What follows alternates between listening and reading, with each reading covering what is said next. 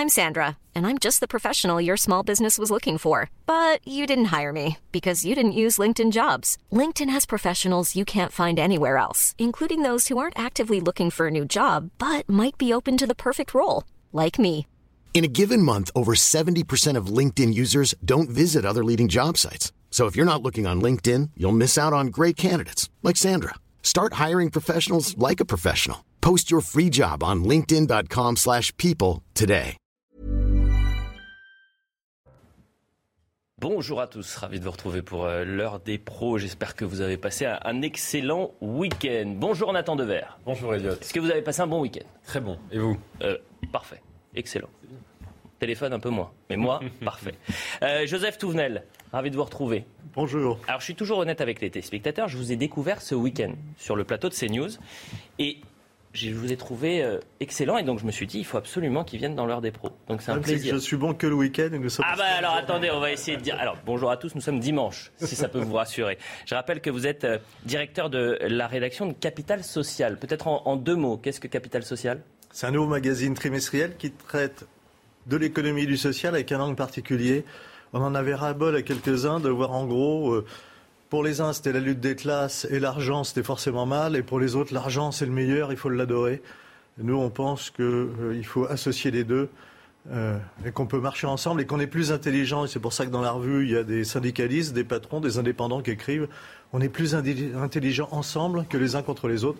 Ça s'appelle en gros le bien commun. Et vous êtes déjà euh, fait pour cette émission parce que j'ai demandé deux mots, vous en avez fait 30. Et c'est exactement ce qu'il faut faire sur cette émission. Merci Joseph. Maître Gentillet, merci d'être Bonjour. avec nous. Euh, vendredi, vous avez réussi à, à nous éclairer sur toutes les zones d'ombre concernant l'expulsion euh, de euh, l'imam Hassan Iqwisen. Pourquoi le tribunal administratif a décidé de retoquer son expulsion? Et vous allez faire de même aujourd'hui. Parce qu'on a de nouvelles informations. Et plus on avance, moins on comprend, si je puis dire. C'est un peu ça le problème. Et puis, merci à vous, Denis Jacob. Vous êtes secrétaire général d'Alternative euh, Police. Euh, on vous a régulièrement euh, en Skype ou en FaceTime, mais c'est toujours plus agréable de vous avoir en plateau. Peut-être une image tout de suite, puisque c'est en direct. Gérald Darmanin qui est sur place à Marseille. Euh, il s'y rend ce lundi pour une cérémonie d'accueil des 65 policiers nationaux affectés dans les Bouches du Rhône. Alors, on garde l'image en direct bien évidemment, les déplacements des membres du gouvernement à Marseille, ils s'enchaînent. Il y en a eu plusieurs. Reste désormais à savoir s'il y a des résultats. Euh, et euh, cette euh, émission qu'on va faire aujourd'hui, on va beaucoup parler de sécurité malheureusement. J'aimerais qu'on ait des sujets plus légers. Mais la sécurité est au cœur de notre actualité aujourd'hui. Que ce soit pour les rodéos ur- urbains, que ce soit la délinquance à Marseille, la délinquance à Nice, l'alerte d'Eric Ciotti. Donc on va voir tout cela ensemble dans la première heure. On fait un point sur l'info puisqu'il est 9h et on commence les débats. Une quinzaine d'individus ont pris pour cible des policiers cette nuit à Sevran, en Seine-Saint-Denis, piégés dans un guet-apens. Ils ont été victimes de jets de pavés et de tirs de mortier. Les forces de l'ordre ont répliqué avec des tirs de LBD et des jets de grenades lacrymogènes. Après une demande de renfort, la situation est redevenue calme. Au total, trois policiers ont été légèrement blessés. La trêve entre le djihad islamique et Israël semble être respectée ce matin. Elle a officiellement commencé cette nuit grâce à une médiation de l'Égypte. Elle intervient après trois jours d'hostilité ayant coûté la vie de 44 Palestiniens. Il s'agit de la pire flambée de violence entre les deux ennemis depuis la guerre éclair de l'année dernière.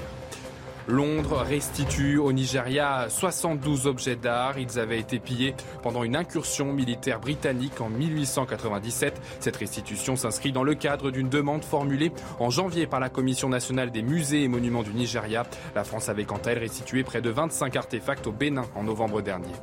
L'équipe de France de basket s'impose face aux Pays-Bas 89 à 65. Elle lance donc parfaitement sa préparation à trois semaines du début de l'Euro. Il leur reste encore cinq matchs dont deux pour le Mondial de 2023 avant la compétition. Prochain rendez-vous le 12 août face à l'Italie.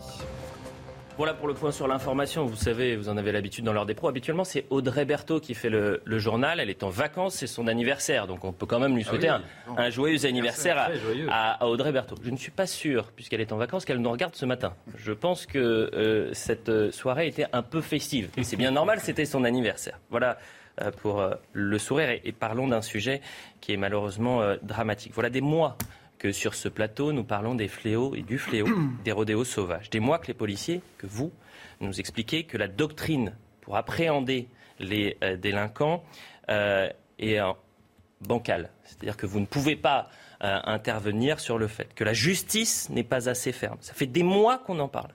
Et j'aurais préféré, parce qu'on alertait en disant il va y avoir un drame, j'aurais préféré qu'on ait 1000, 10 000, 100 000 fois tort.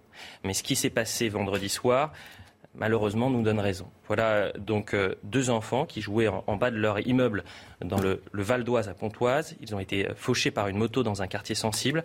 La petite de 10 ans se trouve entre la vie et la mort. Et vous allez voir ce sujet parce que les habitants n'en peuvent plus. Et euh, dans le sujet, ils parlent à visage découvert, mais beaucoup nous ont parlé à visage caché parce qu'ils ont peur de dire la vérité, de peur de représailles. Voilà dans quel contexte et dans quelle situation on est dans certains quartiers en France. Voyez le sujet donc euh, de la rédaction de CNews.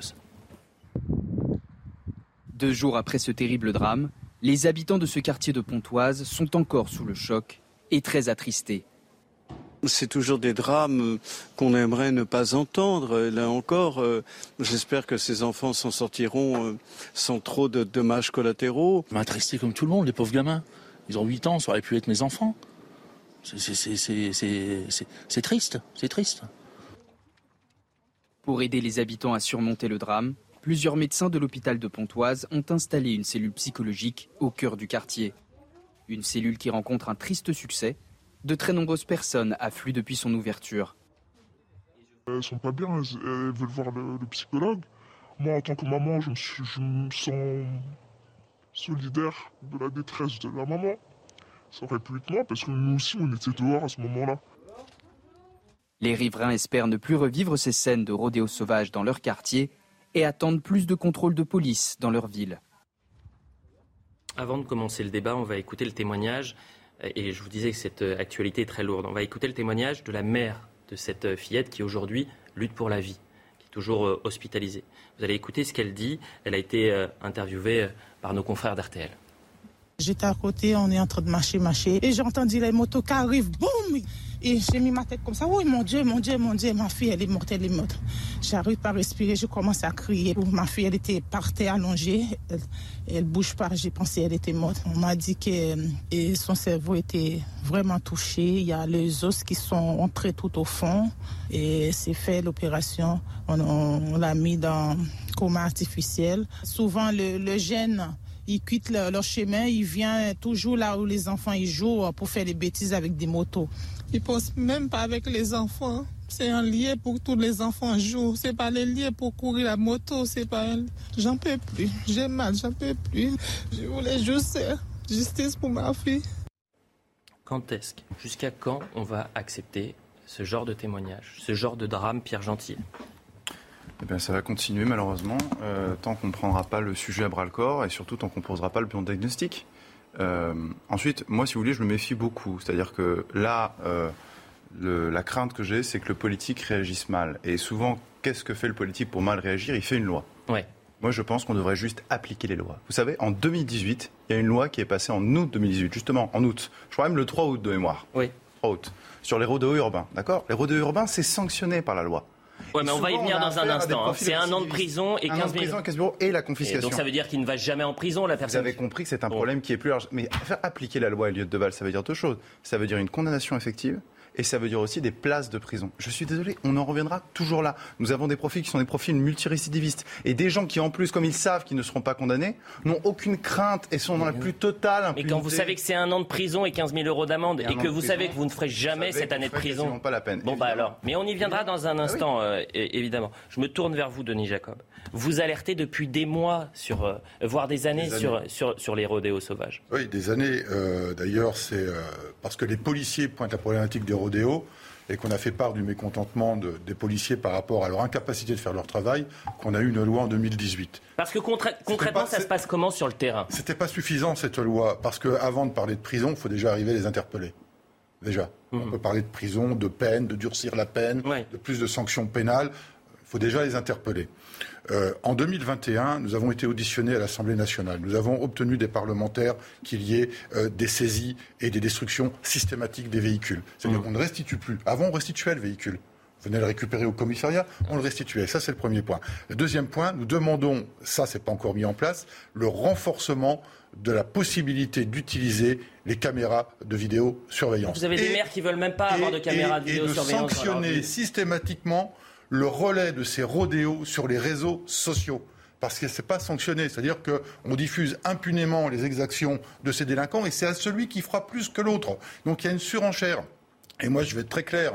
Euh, aujourd'hui, euh, si on ne donne pas la possibilité aux policiers de faire leur travail, ça continuera. Pourquoi? Parce que d'un côté, on prend une loi en 2018 on a des instructions du ministre de l'Intérieur en 2021 par une note qui est très claire, qui dit qu'il faut mettre un terme au rodéo sauvage. Et parallèlement à cela, vous avez une note de la Direction centrale de la sécurité publique, c'est la note 89, qui a été publiée en août 2020 et qui interdit et qui interdit de procéder aux poursuites euh, de, personnes qui font des, rodéos ou des personnes qui commettent un refus Pourquoi Pourquoi? Parce que euh, l'administration euh, se peut-être un mot un peu, un peu fort, mais... Non mais allez-y, on parle en toute euh, honnêteté. L'administration se transparence. sort le parapluie parce qu'on sait que si un policier euh, va poursuivre un individu en moto et que l'individu se tue en moto, ah, ben, eh bien, on va connaître quoi? On va connaître Villiers-le-Bel en 2005, on va connaître des, euh, des violences urbaines, hum. et puis il va y avoir... Bon, la, la, finalité, c'est qu'on a peur. La sécurité juridique c'est que l'administration a peur. Donc l'administration ne veut pas prendre de risque d'avoir des, quartiers euh, à feu, comme on l'a connu en 2005 et en 2007. Euh, et puis, moi, je dis aussi, euh, elle ne prend pas de risque aussi pour ne pas exposer nos collègues.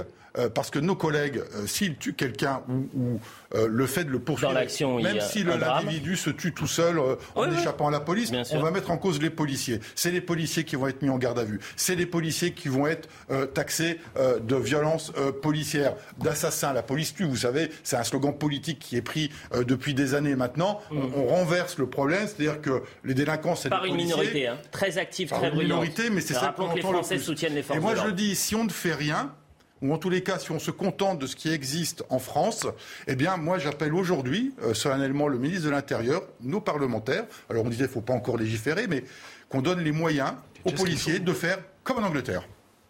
Non mais c'est-à-dire, attendez Pierre, ben, ça veut dire quoi C'est-à-dire que quand vous avez un individu qui essaye de se soustraire à un refus d'obtempérer, vous avez certainement vu euh, les images, eh bien les policiers utilisent leur véhicule pour neutraliser euh, l'individu, pour le mettre au sol. Alors c'est peut-être peut-être excessif, peut-être trop répressif, euh, autoritaire, mhm. mais aujourd'hui, on constate que ni la prévention ni la dissuasion apportent de l'effet. Donc, à un moment donné, s'il faut parler de répression, il faut parler de répression. Mais aller, aller dans des quartiers où vous avez des individus qui se livrent à des rodéos, on arrive sur place, on ne peut pas les interpeller, euh, on ne peut pas les contrôler, les identifier, parce que souvent ce sont des, motos qui sont soit volées, pas immatriculées, donc euh, inidentifiables. Et donc les policiers font quoi? Ils rentrent au commissariat et puis ils font euh, une main courante qu'il faut dire comprendre. qu'ils y sont allés si et rien eu derrière. Si je peux résumer votre discours et dites-moi si je me trompe. Vous alertez depuis des années. Oui. Ce sujet est pas ou peu traité parce que considéré par la doxa pas suffisamment intéressante. Et ensuite, l'administration n'intervient pas pas suffisamment fermement par crainte, euh, entre guillemets, que certains quartiers ne s'embrasent. Donc, excusez-moi, ça veut dire quoi? Ça veut dire un manque de courage. Résultat, hein. je ne dis pas le contraire, regardez, je vais donner les chiffres. Des, Bien sûr. Des interventions, les condamnations, Je le dis, les condamnations liées aux rodéos urbains ont augmenté de 1400% euh, depuis 2018. ça reste insuffisant. C'est un fait. C'est un fait. Mais quand euh, la peine, c'est un an de prison et 15 000 euros d'amende, ça veut dire que la personne qui fait le rodéo euh, urbain, euh, c'est l'exception, celui qui va en prison, ça n'est pas normal. Résultat, on a une fille de 10 ans qui jouait en bas de son immeuble et qui est entre la vie et la mort. Et tout le monde en parle maintenant parce qu'il y a ça. C'est exactement, Elliot, le même débat pour ceux qui agressent les représentants de l'État. Il ne doit pas y avoir de consensualité, il doit y avoir de la fermeté. On ne peut pas accepter que dans ce genre d'affaires où des, où des individus s'en prennent aux policiers, eh bien qu'on voit les auteurs condamnés à des travaux d'intérêt général euh, ou à des peines de sursis. C'est plus acceptable aujourd'hui. Ce que vous dites, euh, et c'est du bon sens ce que vous dites euh, aujourd'hui, c'est aussi du courage. Parce que la bien-pensance va vous dire, mais il est complètement fou, c'est un extrémiste. Nathan Dever. Ce drame de, Pontoise, comme vous l'avez dit, était en effet éminemment prévisible. Et c'est ça qui est en fait insupportable dans ce qui est arrivé. Euh, le constat surtout qu'en fait, dans un quartier, la vie des habitants peut être pourrie par 10, 15 personnes. 15 personnes peuvent suffire à répandre littéralement la terreur, c'est-à-dire que des mères vont dire à leur enfant ne va pas jouer en bas de l'immeuble, ne mm. sort pas, etc. C'est plus hein, que 15 personnes, mais je vois ce que vous voulez dire. Je veux dire 15 personnes suffisent, à répandre la terreur. Il peut y avoir plus. Vous avez entièrement raison. Euh, juste une chose, vous savez qu'il y a eu un précédent historique à ces questions de rodéo urbain. Je le lisais dans un analyse très intéressante d'un journaliste qui s'appelle euh, Gilbert Roy et qui rapportait que dans les années 70, il y avait énormément de rodéos euh, sauvages, notamment dans la ville de Ringis en France, et que Giscard avait eu une réaction qui avait avec, avec une vingtaine de morts hein, quand même, c'est mmh. beaucoup. Et Giscard avait eu une réaction, une double réaction qui avait permis de, de, de, mettre un arrêt immédiat à ce problème. Premièrement, il avait pris des mesures policières d'arrestation des, des, des, des, motards euh, extrêmement euh, sévères, avec des sanctions très sévères. Et deuxièmement, il, il s'était dit, finalement, ces gens-là, il y a parmi eux euh, des, des, personnes qui sont en effet extrêmement euh, malveillantes, qui sont là juste pour répondre à la terreur, etc. Il y en a peut-être qui aiment la moto. Et il avait fait construire un circuit dans le nord de Paris, qui, s'appelle le circuit Carole, qui existe toujours, en disant on va encadrer cette pratique dans un cadre euh, légal, mm. et comme ça, tout ce qui est en dehors de ce circuit, tout ce qui est en dehors de, cette, de, ce, de, ce, cadre légal, de cette limitation, sera réprimé extrêmement sévèrement. Peut-être que cette, ce diagnostic de, Giscard d'Estaing n'était pas inintéressant. Quel regard vous portez sur ce sujet, Joseph Touvenel Et on ira voir David Lebars dans un instant, secrétaire général euh, SCPN UNSA. Il y a trois choses qui ont été dites. La première, des lois existent, il faut les appliquer. Hmm. Ça paraît évident. La seconde, c'est qu'on laisse la police faire son travail et que la hiérarchie prenne ses responsabilités. Et dans la police, vous le savez mieux que moi, vous l'avez dit, bien souvent, ce n'est pas le cas. La troisième, peut-être aussi que pour les officiers de police judiciaire, on leur fasse faire un peu moins de paperasserie parce qu'ils ont beaucoup de travail et ils passent beaucoup de temps à faire de la paperasserie plutôt que sur le terrain. C'est un problème majeur qui touche pas que les rodéos, mais qui, qui touche. C'est un très bon point ce que vous dites. Euh, dites-moi si je me trompe, Denis Jacob, mais si sur le PV je me trompe d'heure. Demain, je suis policier. J'interpelle euh, un homme qui a commis le rodéo euh, sauvage. je me trompe d'heure sur le PV. Il ressort. Bah, le vice, de, procédure, Il, est remis en liberté. me trompe de deux heures, vice de procédure et ressort. Et c'est terminé. La troisième chose, c'est que le problème, c'est un problème de fond. C'est-à-dire que si on arrive euh, à faire supprimer les rodéos urbains, ça recommencera pour autre chose. Pourquoi? Parce qu'on a une jeunesse, une partie de la jeunesse. D'abord, euh, j'ai entendu les témoignages, et ceux qui étaient masqués dans la cité, c'était que des femmes. Où mhm. sont les pères? Pouvez m'expliquer où sont les pères? Où est l'autorité paternelle? L'autorité du père ou de la mère, c'est ça revient au, même, euh, Joseph. Pas exactement. Euh, il y a des études qui sont faites très précisément. Ce sont deux autorités. Ce qui, me choque, c'est que ces femmes-là ou ces hommes-là sont obligés de parler à visage couvert, caché, où on change la voix parce qu'ils savent que le lendemain, ils vont être agressés parce qu'ils ont témoigné. Euh, parce qu'on va considérer que c'est des lâches, que c'est des collabos parce qu'ils ont témoigné et qu'aujourd'hui, nous, et je le dis à chaque fois, nous, Joseph Touvenel, on est des privilégiés. D'autorité familiale. Sur ce plateau, Joseph Touvenel, on est des privilégiés. C'est-à-dire que ça nous arrive, ce qui, ce qui arrive, les premières victimes euh, de ces rodéos urbains, ce sont les personnes qui habitent dans ce quartier, les habitants. Donc euh, euh, évidemment, on pourrait dire ça ne nous intéresse pas, c'est un sujet qui fait le jeu des extrêmes. Mais je, pense qu'il faut faire le, je vais vous dire schéma comment, inverse. Comment, ça David Lebars. Je vous coupe parce que David Lebars nous attend. Comment ça m'intéresse? On va parler de Marseille. Marseille, je me suis occupé des jeunes à Marseille. Je sais ce que c'est que les jeunes à Marseille. Je sais ce que c'est les jeunes en bord de délinquance. Et on ne fait rien pour les aider réellement. On balance du fric, mais ce n'est pas l'argent qu'il faut balancer. Il faut s'occuper humainement et les encadrer humainement en leur permettant de vivre des aventures, ce qui aujourd'hui est interdit. On va parler de Marseille. dans la cité, la réponse, je fais des conneries. On va parler de Marseille dans un instant et je peux, on pourrait remettre l'image de Gérald Darmanin qui est actuellement à, Marseille, euh, qui prend part ce lundi à une cérémonie d'accueil des 65 euh, policiers nationaux affectés dans les Bouches-du-Rhône, c'est-à-dire qu'on renforce les effectifs de police. On va voir si ça va permettre d'endiguer le, phénomène de délinquance et le trafic de drogue à, à Marseille. C'est, je crois, si je ne m'abuse, la ville la plus criminogène d'Europe, Marseille aujourd'hui. Euh, donc euh, c'est une urgence absolue et encore une fois c'est une urgence pour les habitants. Les premières victimes de cette délinquance, ce sont les habitants. Euh, David Lebars, vous avez certainement entendu le début du débat. Merci d'être avec nous. Je rappelle que vous êtes secrétaire général, c'est SCPN UNSA. ce qui s'est passé à, Pontoise est tristement, dramatiquement, était prévisible en quelque sorte. Alors c'est l'horreur et euh, là-dessus on va tous être à, l'unisson et ensuite il va falloir regarder les choses avec un, tout petit peu de recul. J'ai entendu ce qui a été dit sur ce plateau, c'était prévisible et ça devait arriver et ça se reproduira. Qu'est-ce qu'on a? Euh, Moi, je pense qu'avant de chercher euh, des solutions, et vous savez bien que tout ça, ça sera très complexe, il faut déjà dire les choses, et euh, je vais vous les dire avec fermeté. Les, les gens qui commettent des rodéos, le profil de celui qui est sur une moto, c'est un petit voyou multiréitérant de 15 à 20 ans, que ce soit à Pontoise ou ailleurs, sauf exception. Et ce sont des gens qui, en premier lieu, défient les lois de la République, et j'entendais la proposition de créer des circuits. Vous savez, les circuits, c'est pour ceux qui voudront faire du sport. Or, ces petits voyous, qu'est-ce qu'ils veulent? Ils veulent se voir, ils veulent se montrer, ils veulent en mettre plein la vue, et ils en ont rien à faire à la fois des lois, mais ils en ont rien à faire des riverains, leurs propres parents, leurs propres familles, et ils en ont rien à faire des gens qui circulent sur la voie publique. Donc c'est sur ces gens-là qu'il faut travailler. Comment il faut travailler sur ces gens-là? Moi, j'ai dirigé un commissariat, vous le savez, en Seine-Saint-Denis, où ce genre de voyous se permettait de tourner en moto autour du commissariat sans casque en nous faisant des doigts d'honneur. Et qui doit être courageux J'ai aussi entendu sur le plateau. C'est pas l'administration qui doit être courageuse, parce que l'administration, si elle l'est, une fois qu'on aura des collègues qu'on enverra au carton, c'est ces collègues-là qui se retrouveront en justice. Ceux qui doivent être courageux, c'est les députés. Alors je suis assez d'accord. Il y a beaucoup de lois, il faudra déjà les appliquer. Sauf qu'on va être lucides les uns les autres. Il n'y a pas les places de prison, et si elles y sont pas, c'est que les peines les plus graves, et c'est gradué, ah, malheureusement, ça a coupé. On va essayer de reprendre la connexion avec euh, David Lebar. Ce que je vous propose, c'est qu'on jongle aussi avec euh, ce qui se passe donc à, Marseille et ce discours de Gérald Darmanin.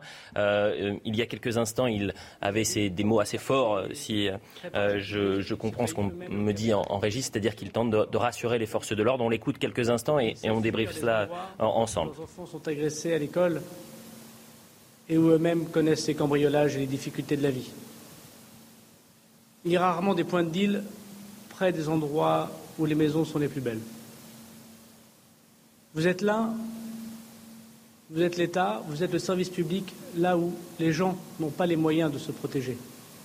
Et c'est ce qui fait la beauté de votre mission. À chaque fois que vous interviendrez, vous protégerez la femme qui malheureusement vit sous les coups de son mari, la jeune fille qui ne peut pas aller sortir ou travailler à 22 heures dans les transports en commun, le petit garçon qui a été violenté, l'ouvrier à qui on a pris sa voiture ou on a brûlé en signe de représailles, la personne âgée qui ne peut pas rentrer dans son immeuble parce que d'autres personnes qui uniforme demandent des pièces d'identité. Votre travail est de protéger les plus faibles d'entre nous. Et n'oubliez jamais que quand quelqu'un vient au commissariat, quand quelqu'un compose de 17, quand quelqu'un vous appelle, ça pourrait être votre mère, votre père, votre frère. Votre voilà pour Gérald Darmanin, les premiers mots de Gérald Darmanin à, Marseille, donc euh, puisqu'il renforce euh, les effectifs de police, 65 policiers nationaux supplémentaires.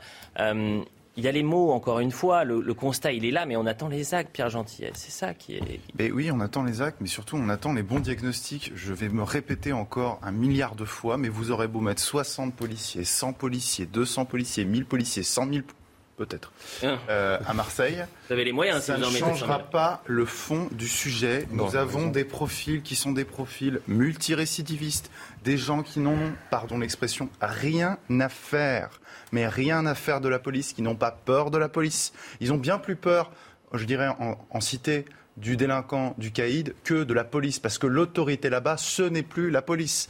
Donc il faut poser les bons diagnostics. Pourquoi est-ce qu'on n'a pas peur de la police? Pas parce que la police euh, ne peut pas faire usage de. Enfin, effectivement, on ne peut pas souvent faire usage de son arme. C'est parce que derrière, il n'y a pas la sanction pénale qui va avec. Voilà, c'est. Pardon, vous me dites? Je dis, c'est pas ce qu'on demande, hein, de pouvoir utiliser. Non, non, non, mais je ne préjuge pas ce que vous dites. Je dis simplement qu'il va falloir arrêter avec. Moi, ça fait un an. Un an que Darmanin nous dit on va mettre plus d'effectifs, plus d'effectifs, plus d'effectifs. Gérald Darmanin. Mais c'est à son collègue Dupont-Moretti maintenant au gouvernement qu'il voit tous les mercredis qu'il faut parler. Excusez-moi, vous m'avez dit Éric Dupont-Moretti. Oui, Éric Dupont-Moretti. Parce que vous l'appelez Dupont-Moretti. Ah oui, Dupont-Moretti. Euh... Bah, Éric Dupont-Moretti. Bon, si vous voulez. Je vous appelle Pierre Gentillet. Bien sûr. Vous, avez, vous, savez, vous savez quand est-ce qu'on ne prononce pas les prénoms quand les gens sont morts? Vous avez ah bah, voilà. de dire ça. Voilà. Mais non, mais c'est à, c'est à Éric Dupont-Moretti euh, qu'il faut qu'il s'adresse. C'est à Éric Dupont-Moretti qu'il faut demander des constructions de places de prison. C'est à Éric Dupont-Moretti qu'il faut demander plus de sévérité. Sur mais Éric Dupont-Moretti, c'est celui qui disait qu'il y a un sentiment d'insécurité. Pierre Gentillet, c'est le ministre de l'Intérieur qui, il y a deux ans, parlait de sentiment d'insécurité, qui bah disait voilà. que la France Vous n'est pas un coup la contradiction On va parler du de Nice. On va parler de Nice dans un instant. Vous avez la avez Éric du Ciotti qui, qui, qui pose un bilan sur le mois de, sur le mois de juillet. Je vais essayer de retrouver en, en urgence les chiffres sur Nice. Mais c'est terrifiant ce qui s'est passé à Vous Nice. savez, du- 14 blessés à l'arme blanche, un blessé par arme à feu, 60 blessés suite à des C'est une des Nice. villes de Marseille, c'est une des Non, villes- là c'est Nice. Euh, Là c'est Nice. Les Là c'est Nice. Bouches-du-Rhône, c'est un des départements, pour ne pas dire le département, dans lequel Bon. il y a plus d'homicides entre Restons 2010 sur- et de- et 2021. Restons juste sur les rodéos sauvages, puisqu'on parlait de la sanction pénale. Je le répète, un an de prison, 15 000 euros d'amende si vous êtes interpellé. Mais c'est même pas si vous êtes interpellé, pardonnez-moi. C'est la sanction la plus lourde condamné, oui, qui peut être. Oui, euh, n'oublions appliquée. jamais, c'est le plus haut C'est le plus fois, hein. haut. Donc ça veut dire qu'une personne qui fait un rodéo sau- sauvage, celui qui va en prison, c'est l'exception. On voit le sujet et on en parle juste après. Des moteurs de motocross ou de quad qui vrombissent en centre-ville. Des figures acrobatiques effectuées en roue arrière. Voilà à quoi ressemblent les rodéos urbains. Depuis la loi du 3 août 2018, le phénomène est un délit passible d'un an de prison et 15 000 euros d'amende. Les peines sont portées à deux ans d'emprisonnement et à 30 000 euros d'amende lorsque les faits sont commis en réunion, trois ans d'emprisonnement et 45 000 euros d'amende en cas de prise de stupéfiants ou d'alcool. Dans les faits, pour éviter tout risque d'accident, les policiers sont souvent appelés à ne pas interpeller les individus. Aujourd'hui en France, effectivement, le policier ne peut pas, et notamment en province, ne peut pas poursuivre les auteurs de rodéo. Si le collègue poursuit l'auteur, ce délinquant, parce qu'il n'y a pas d'autre mot que délinquant, eh bien, s'il y a un, un accident, quelque chose qui se passe, même si cette personne se blesse ou pire dans sa poursuite, ce sera le policier qui sera placé d'une part en garde à vue immédiatement, avec tous les questionnements et toute la chaîne hiérarchique et judiciaire qui tomberait sur le collègue euh, sans aucun souci. Entre 2020 et 2021, les condamnations pour rodéo urbain affichaient une hausse de 40% selon les chiffres des ministères de la Justice et de l'Intérieur. Le pire dans tout ça, c'est le manque de sévérité. Et de l'État et de la réponse pénale, bien évidemment. Euh, et c'est le décalage qu'il y a avec ce que veulent les Français. On avait fait un sondage en mai dernier. À la question doit-on intensifier la lutte contre les rodéos sauvages? 96% des Français répondent oui. 3% répondent non. Et dans le détail, vous avez, même à gauche, hein, euh, euh, sympathisants LFI, PS et les Verts, c'est respectivement 94, 96 et 100%. Euh, ce qui est d'ailleurs euh, assez euh, 100% élevé. éloquent. Oui, et ce qui est Incroyable. éloquent, c'est que ceux- les sympathisants les moins intéressés le par le sujet, ou en tous les cas, c'est le Rassemblement national avec 93%. Donc les gros, Français demandent. 100%. Non, mais ce qui est intéressant, Pierre Gentillet, c'est que les Français demandent que ce fléau cesse. Évidemment, on ne peut pas l'éradiquer complètement. Mais si vous dites aujourd'hui, c'est cinq fois plus grave, euh, c'est-à-dire c'est pas un an de prison, c'est vous allez casse prison directement. Je pense que ça réduirait un peu le problème. Je suis même pas sûr. Ah bon? Non, Bon, je bah, vais- alors on part en je vais vous- publicité, non, non, non, on non, arrête d'en parler. je vais Qu'est-ce vous que vous voulez que je décevoir. vous dise Mais combien d'années, combien d'années de prison vous mettez pour un rodéo? J'en sais rien, je suis Bah pas- non, on mais c'est le pas- sujet. Parce que si vous mettez une petite peine à 5 ans de prison, regardez, on multiplie par 5. Par 5, Elliot Deval. Ils n'iront pas en prison, ou ils iront très peu en prison, et il y aura des peines alternatives. Parce que nous n'avons plus de passe en prison. Vous voyez? La publicité. On revient dans un la solution, instant. c'est la prison. La publicité. Quasiment 9h30 sur CNews, la suite de l'heure des pros avec Nathan Dever, Pierre Gentillet, Joseph Touvenel, directeur de la rédaction de Capital Social et Denis Jacob, secrétaire général d'Alternative euh, Police. On est également avec David Lebars en Skype qui est secrétaire général SCPN UNSA. On fait le point sur l'information, on parlait des rodéos euh, sauvages euh, il y a un instant avant la publicité et cette actualité qui est dramatique, je le rappelle donc, puisque dans le Val d'Oise, euh, deux jeunes garçons et une jeune fille, un jeune garçon ont été percutés par, par un individu au guidon de sa moto vendredi et que cette jeune fille de 10 ans lutte pour la vie. On fait le point sur l'info et on continue le débat.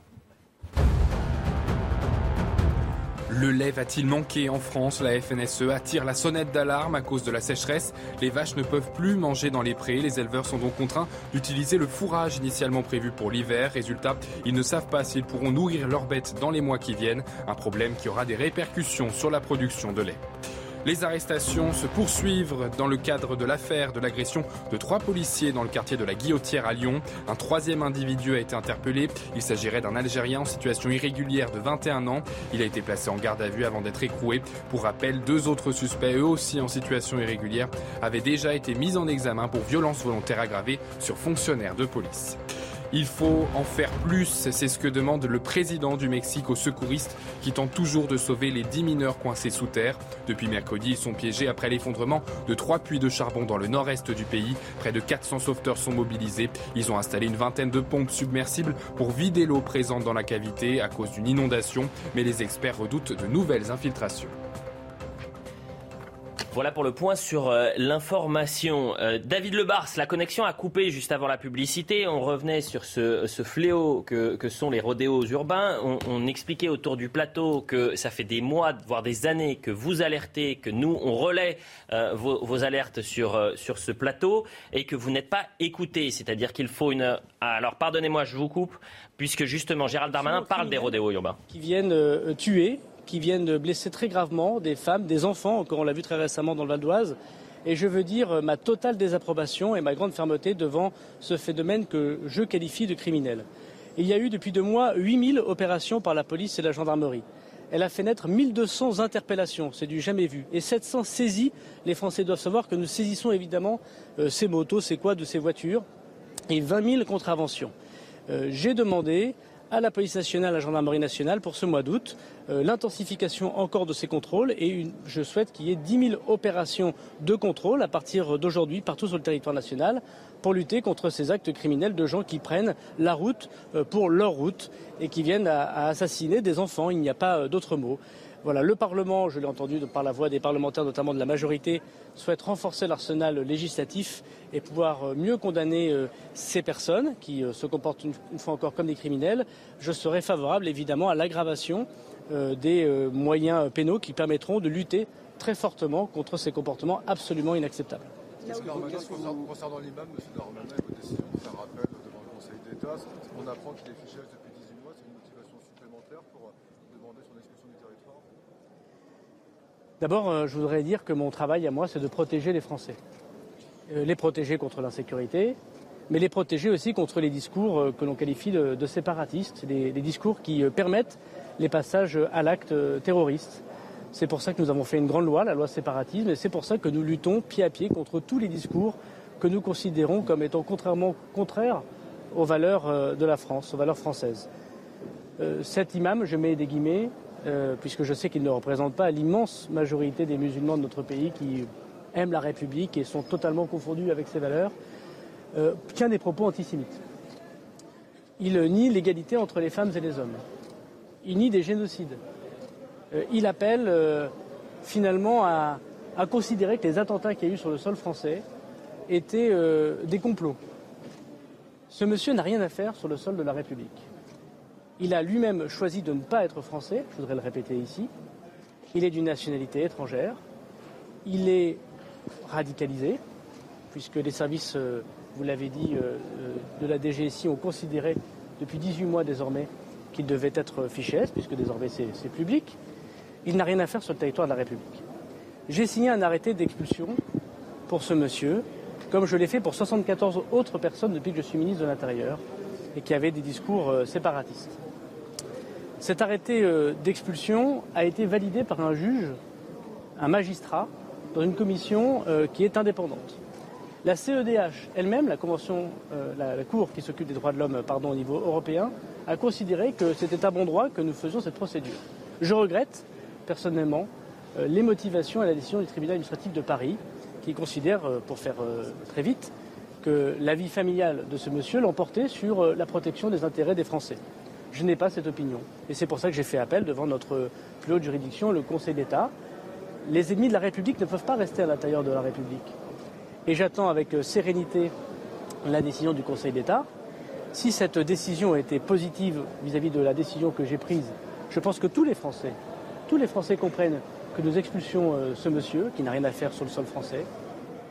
Et si jamais le Conseil d'État venait à nous donner tort, puisque nous aurons très bientôt des textes législatifs à discuter avec les parlementaires, nous étudierons ensemble les moyens de donner euh, les forces à la République, à la France de se défendre et de modifier la loi s'il le fallait, pour que les prédicateurs de haine qui ne sont pas français, qui euh, souhaitent une nouvelle fois nier la présence des juifs sur notre sol, l'égalité entre les femmes et les hommes, euh, ou considérer que les attentats étaient des complots n'est rien à faire sur le sol de la République.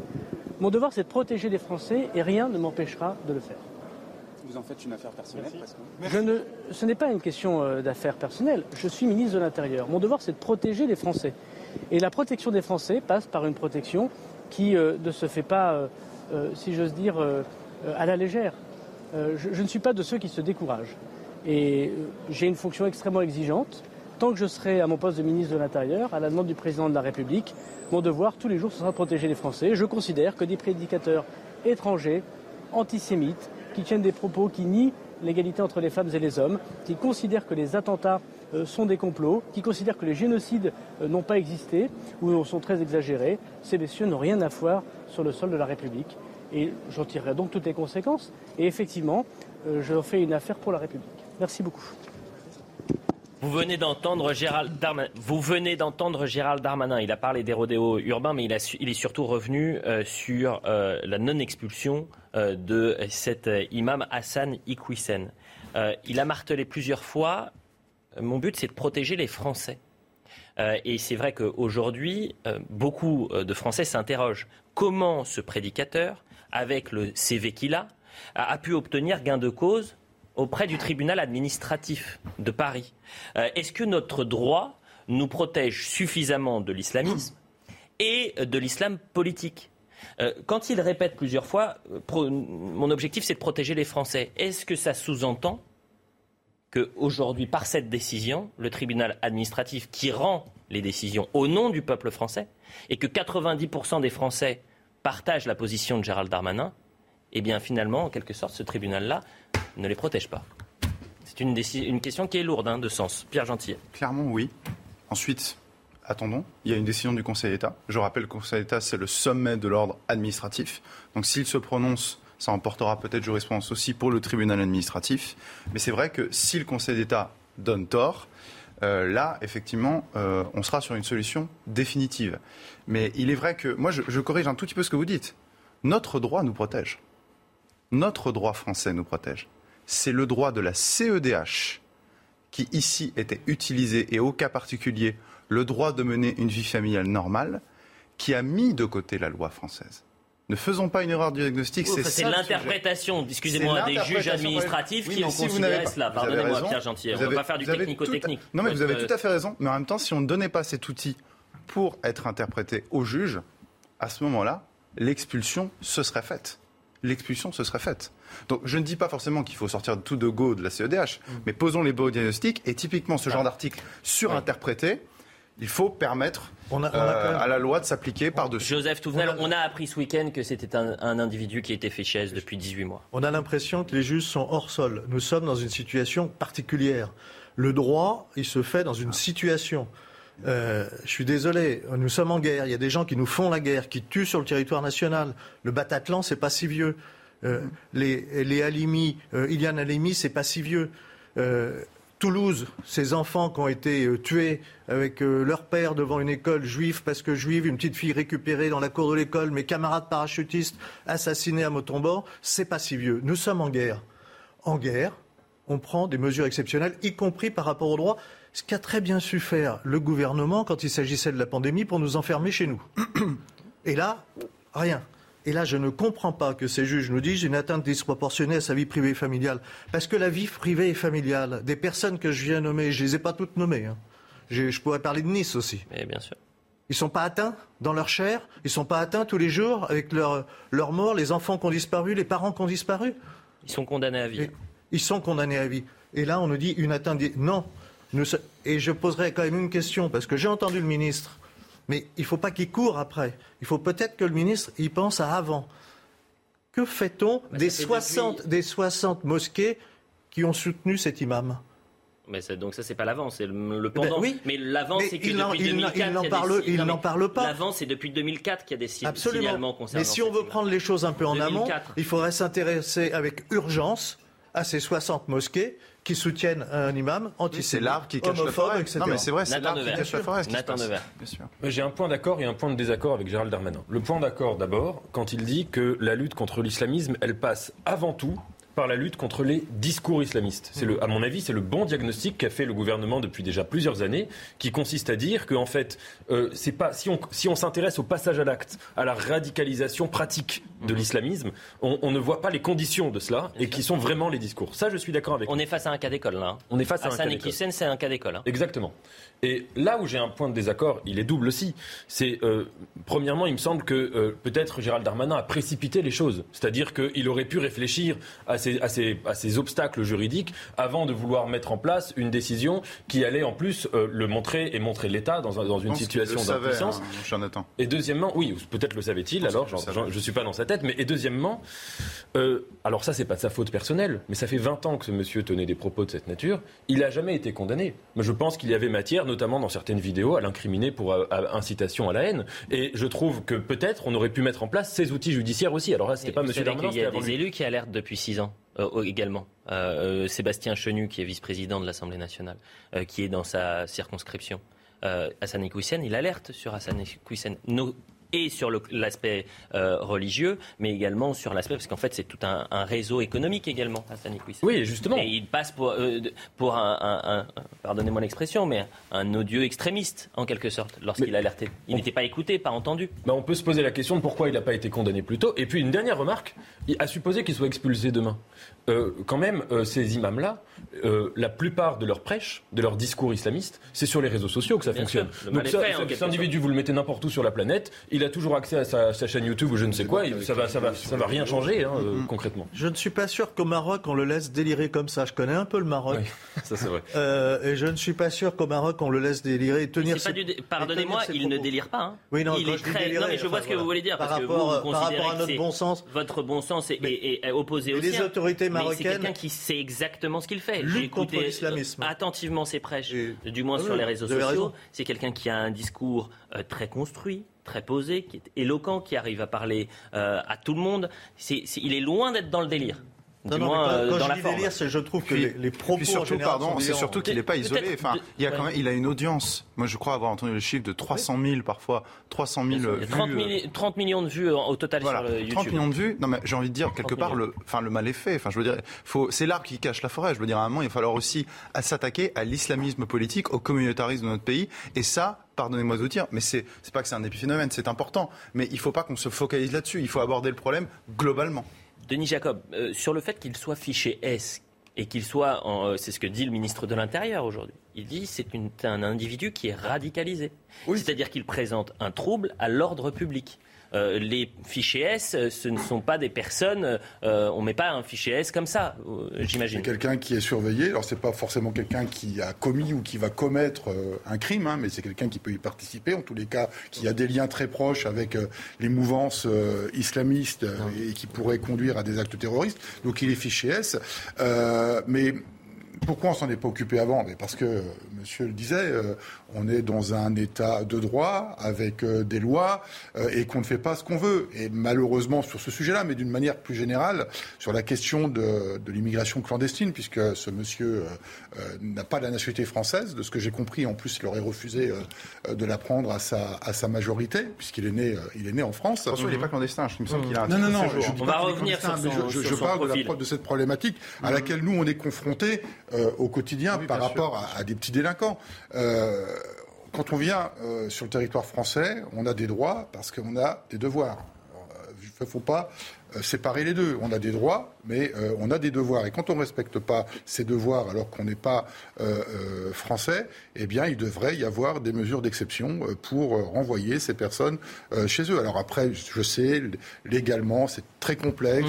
Notamment ceux qui, ont, qui sont euh, euh, réfugiés, on les expulse pas euh, quand ils commettent euh, des délits comme cela. Mais je pense qu'il faut Ils sont effectivement protégés par la CEDH, ils sont oui, protégés il par le faut- droit de la il faut- CEDH. Il faut se pencher sur ce débat-là. Euh, mais le- les fichiers S, ça ne veut pas dire que c'est une personne qui, pour revenir à votre question, Elliot, ça ne veut pas dire que c'est une personne qui est à l'instant T dangereuse Mhm. euh, et qu'on va Oui, expulser mais on, comme met- ça au on ne fiche pas S n'importe qui. Non, on fiche pas David S. euh, Lebars, pardonnez-nous euh, David Lebars, parce que euh, on vous a fait un attendre et je sais que vous êtes pressé et, et malheureusement on est obligé de jongler avec l'actualité, les, les mots de Gérald Darmanin. Est-ce que vous avez un, un regard sur, euh, sur cette question euh, et euh, la lutte contre euh, l'islam politique en France? Est-ce que notre droit et, nous protège euh, suffisamment contre, contre cette, cette nouvelle vague? Vous savez, je vous, ai écouté euh, attentivement. Euh, on a affaire au droit et il faut euh, rester froid. Euh, je crains qu'on ait euh, typiquement une affaire emblématique de ce qu'est la difficulté et que le système juridique français est par-dessus celui du droit européen. Ça a été très bien dit sur votre plateau. Et moi, je serais très prudent sur l'issue de cette procédure. Euh, voilà, c'est exactement ce à quoi font face les services de police quand vous interpellez un individu en situation irrégulière, qu'il ait une EQTF, qu'il aille en centre de rétention. Il y a tellement de méandres juridiques et c'est ainsi. Voilà, il faut le respecter. Le- les députés ont voté les lois. Si des lois doivent être changées dans ce domaine-là, Gérald Darmanin en présentera une.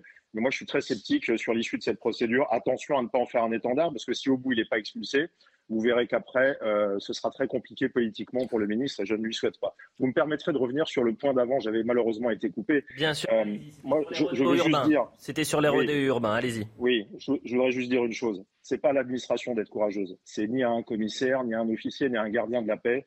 Je rejoins Denis Jacob. Euh, il y a une frilosité et il y a des contradictions. Il y a effectivement des notes de service qui nous interdisent de poursuivre. Et vous savez, moi, j'ai connu des petits voyous qui se permettaient de faire des rodéos autour de mon commissariat. Et pourquoi ils le font? Bah, Parce qu'ils ils savent très bien qu'ils ne seront pas interceptés, qu'on balancera pas une herse sur la route et qu'il n'y aura pas une voiture pour les bloquer.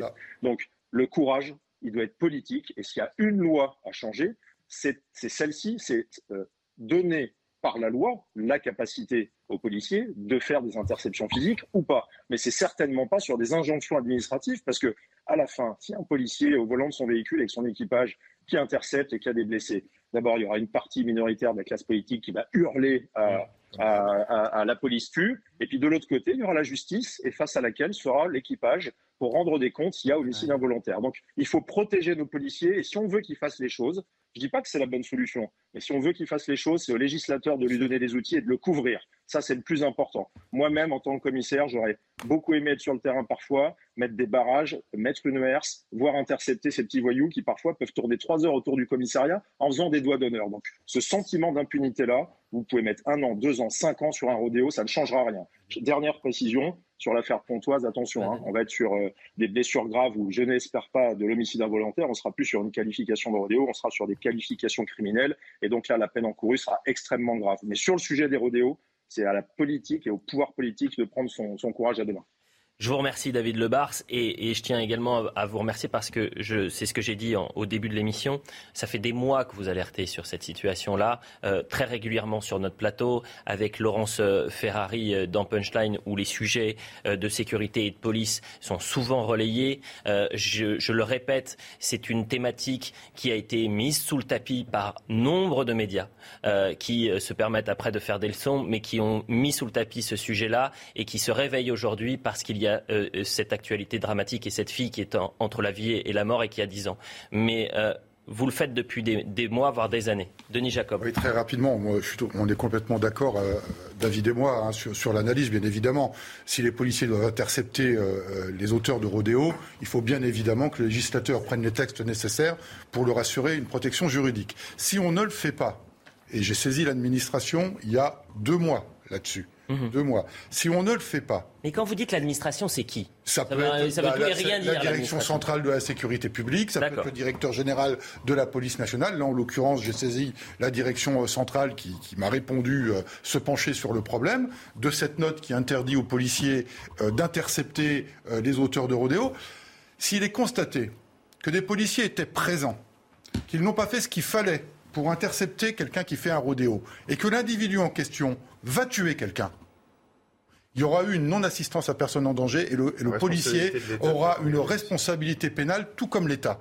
Donc à un moment donné, il faut euh, ouvrir un peu les yeux et se dire que potentiellement, les policiers, s'ils étaient présents et qu'ils n'ont pas mis un terme à ce rodéo et que l'individu tue quelqu'un, eh bien ce sera là aussi la responsabilité des policiers qui sera mise en cause. Et l'administration ne pourra en général cette fois, ne pourra, di- ne pourra pas dire qu'elle ne savait pas, puisque moi, je les ai alertés. Et j'attends aujourd'hui une réponse solennelle, euh, alors au mieux du ministre de l'Intérieur, mais euh, au, à minima du directeur général et de la direction centrale de la sécurité publique, pour qu'on revoie cette note. Et je pense à, vos collègues qui, aujourd'hui, dans le Val d'Oise, euh, ont peut-être un sentiment d'impuissance, en disant également, nous, ce qu'on voudrait, c'est intervenir, intervenir en flagrance, et on ne nous le permet pas. Et c'est parce qu'on ne nous le permet pas qu'il peut y avoir ce, genre de drame. On, il nous reste cinq minutes avant la, la publicité, et vu que Gérald Darmanin était à Marseille, euh, je veux que vous regardiez ce sujet-là. Parce que certes, c'est bien de mettre des moyens, mais euh, maintenant, il faut que ça, avance et le plus rapidement possible. Euh, Marseille est l'une des villes, si ce n'est la ville la plus criminogène en Europe. vous allez voir ce, sujet dans la cité La Paternelle, dans les quartiers nord de Marseille, où se concentre le plus gros trafic de stupéfiants. Ils ont suivi une patrouille de CRS. Vous allez voir les images, c'est-à-dire que vous avez des, des sortes de checkpoints dans ces quartiers-là. C'est-à-dire que là, ce ne sont plus des. on peut parler de zones de non-droit. C'est-à-dire que ceux qui font la loi, ce sont les délinquants, ce sont les criminels. Voyez ce sujet de Fabrice Elsner, Sandra Chiombo et Valérie Labonne. Cette patrouille de CRS a pour objectif de freiner l'activité de ce supermarché de stupéfiants à ciel ouvert. Qu'il soit à pied ou en voiture, la route est signalée aux acheteurs avec ses balises lumineuses. Le dispositif qui est mis en place le long des pylônes permet vraiment au badaud de venir ici, de suivre le chemin, de rentrer en contact et d'être fourni dans la foulée sans avoir à descendre et en passant un minimum de temps sur site. Tout est fait pour faciliter la tâche aux acheteurs. Les tarifs sont indiqués sur les murs de la cité. Ils viennent ici, à pied, ceux-là. C'est l'alternative au drive. Ils viennent directement ici, ils sont servis à la main. Et la tarification ici, les produits vendus. CCRS passent leur temps à jouer au chat et à la souris avec les choufs, des jeunes guetteurs payés par les trafiquants pour signaler la présence de la police. À on va partir, ils vont se réinstaller. Et sous un délai euh, très amoindri, euh, la distribution va recommencer euh, dans les mêmes, mêmes proportions. Ces petites mains du trafic acceptent de braver le danger car elles sont très bien rémunérées. Hier soir, on a trouvé un gamin, à 16 ans, je crois, et 1850 euros sur lui. Hein. En fait, je pense que l'opinion publique se rend pas compte du volume d'argent que ça engendre. Ces guetteurs sont souvent les premières victimes des règlements de compte des gangs rivaux.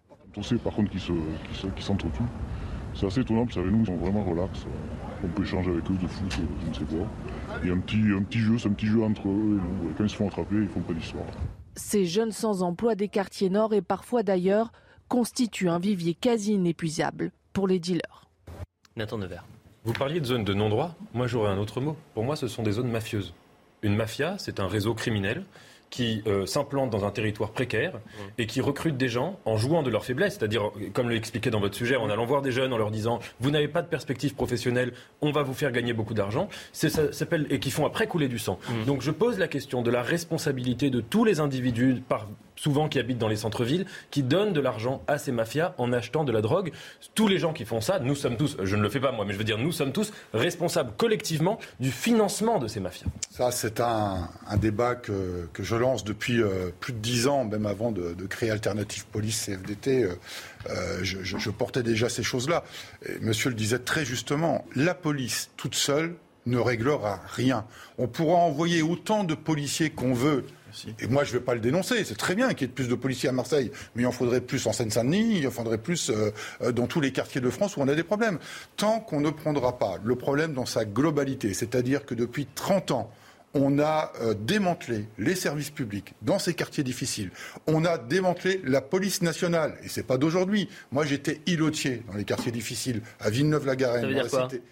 Ilotier Ilotier, c'est la police de proximité d'aujourd'hui. C'est-à-dire que vous patrouillez à pied dans des cités, vous prenez contact avec les populations, les commerçants, qui bien souvent étaient notre première source d'information pour tous les trafics. Et on avait des commissariats de quartier, des annexes au commissariat au cœur de la cité. Mmh. On a tout démantelé à la fin des années 90, début 2000. Hein. et puis euh, maintenant, aujourd'hui, la police n'intervient dans ces quartiers-là que quand il y a des problèmes. On n'y est pas de manière pérenne. Donc il faut d'une part éradiquer les noyaux durs de délinquance, d'une part que la justice soit très ferme, mais également qu'on ait une véritable politique interministérielle, économique, sociale et de la ville. Où sont passés, ce que j'ai connu moi dans les années 90, les éducateurs et les animateurs sociaux qu'on avait les quartiers, dans les quartiers? Il n'y en a pratiquement plus. Mmh. Et qu'est-ce qu'on fait de l'autorité parentale? Parce que ça, c'est un vrai sujet, parce que quand les gamins sont en déshérence dans des quartiers qui sont abandonnés comme ça, euh, que font les parents? Joseph Touvenel. Je peux que souscrire à ce qui était dit. Moi, je peux vous donner un exemple concret sur Marseille. J'ai fait du scoutisme. On a emmené des gamins des quartiers nord et des gamins des beaux quartiers. Déjà, il y avait un, maillage social qui était intéressant descendre les gorges du Tarn en radeau. C'était le projet de l'année, donc pendant toute l'année, ils pensent à leur truc, ils fabriquent leur radeau qu'il faut amener dans les gorges du Tarn. Une aventure extraordinaire. C'est-à-dire qu'on a sorti les gamins de la cité, on les a cadrés parce qu'on les forme, on les cadre, etc., avec une autorité, mais aujourd'hui, hmm. On ne peut plus le faire, la loi nous l'interdit. Et donc, on s'aperçoit qu'on enferme aussi des gamins dans des cités. Euh, et c'est quoi leur, euh, leur vie Leur perspective euh, quelle est l'aventure qu'on leur propose? Rien, si ce n'est se mettre devant des vidéos. Et ça, c'est aussi une des raisons, pas la seule. Cela dit, quand je dis ça, il faut des éducateurs, mais des éducateurs qui savent euh, éduquer et pas déséduquer. C'est-à-dire qu'ils savent dire aux gamins, oui, mais tu as ta responsabilité. Tu n'es pas qu'une victime comme ça immanente. C'est pas vrai. Chacun a sa part de responsabilité. Et quand tu fais le mal, c'est mal et tu dois être sanctionné. C'est aussi simple que ça. La publicité, je vais vous remercier tous les deux, Joseph Touvenel, euh, pour cette première dans l'heure des pros. Merci beaucoup. Euh, toujours en transparence avec euh, les téléspectateurs, avec ce qui se passe en coulisses. Je suis allé voir Anthony Favali, qui est le présentateur de la matinale, en disant Mais il est très bon, Joseph Touvenel, que tu as eu ce matin. Il m'a dit ah bah, Oui, il est très bon, mais ne me le pique pas tous les jours. c'est une promesse que je dois lui faire. Mais vous reviendrez avec grand plaisir, Joseph. et puis Denis Jacob. merci à vous. Je rappelle que vous êtes secrétaire général d'Alternative Police et qu'il faut le rappeler, le marteler, quitte à être euh, répétitif. Il faut soutenir les forces de l'ordre et saluer le travail que vous faites au quotidien. Merci. La publicité, on parle de l'imam dans un instant avec de nouveaux invités. Vous restez avec nous, Pierre Gentillet et Nathan Dever. Il est quasiment 10h sur CNews. Merci d'être avec nous si vous nous rejoignez pour la suite de l'heure des pros. On a beaucoup parlé de sécurité, euh, notamment des, rodéos urbains dans la première heure. On, va revenir sur cette euh, question très importante. Notre droit nous protège-t-il suffisamment de l'islamisme et des prédicateurs qui se font les porte-paroles de l'islam politique Avec évidemment au cœur de l'actualité euh, l'expulsion qui a été suspendue d'Hassan. Gérald Darmanin a réagi il y a quelques instants, il était à Marseille. Je présente le plateau, je le représente, Nathan Dever, Pierre Gentillet, vous êtes des habitués. Euh, nous sommes avec Alexis Isard, député Renaissance de l'Essonne. Merci d'être avec nous. Normalement, les députés sont en vacances.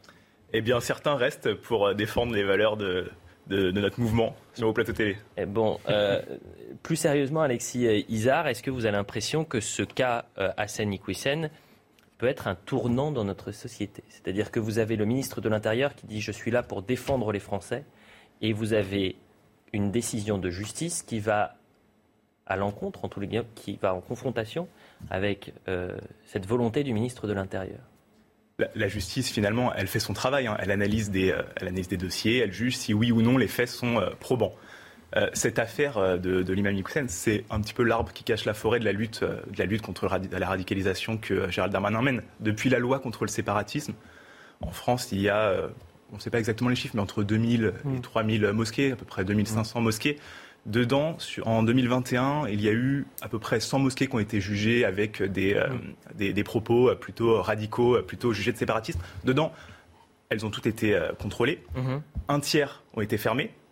Un tiers euh, ont été jugées euh, finalement euh, républicaines, avec un changement d'imam parfois, et un tiers sont toujours suivis. Donc le travail, il est fait. Simplement, là, on est face à un, imam qui a été emmené devant le, tribunal administratif. Effectivement, il y a eu un, un, jugement qui peut, être, qui peut être discutable, mais en tout cas, la, justice a fait son travail. Alors, je me permets de vous couper parce qu'il y a le JT, excusez-moi, hein, vraiment, Alexis Isa, et puis la deuxième règle qui était inaliénable sur ce plateau, c'est pas de langue de bois. On dit les choses. Ah, moi, je vous dis les choses telles que je les pense. Euh, Naïm Bestanji, merci d'être avec nous, essayiste, auteur du livre Le linceul du féminisme, caresser l'islamisme dans le sens du voile. Merci d'être avec nous. Vous allez nous éclairer également sur toutes les zones d'ombre concernant euh, cette euh, expulsion. Certains disent expulsion manquée. Le point sur l'info et on commence le débat. 130 personnes ont été évacuées en Isère dans le massif de la Chartreuse en cause un incendie de forêt qui s'étend désormais sur 75 hectares. Il aurait été provoqué par la foudre. Quatre Canadaires, deux hélicoptères de la sécurité civile et deux avions Dash bombardiers d'eau sont mobilisés. Face à la flambée de violence, le député des Alpes-Maritimes, Eric Ciotti, veut des moyens supplémentaires pour garantir la sécurité dans la ville de Nice. Dans une lettre ouverte adressée à la Première ministre, il demande le renforcement des effectifs de police ou encore la création d'une nouvelle prison. La préfecture lui a répondu que des renforts étaient déjà engagés dans le département. Une réponse qui ne convient pas au député. Il affirme que ces renforts ne seront que temporaires.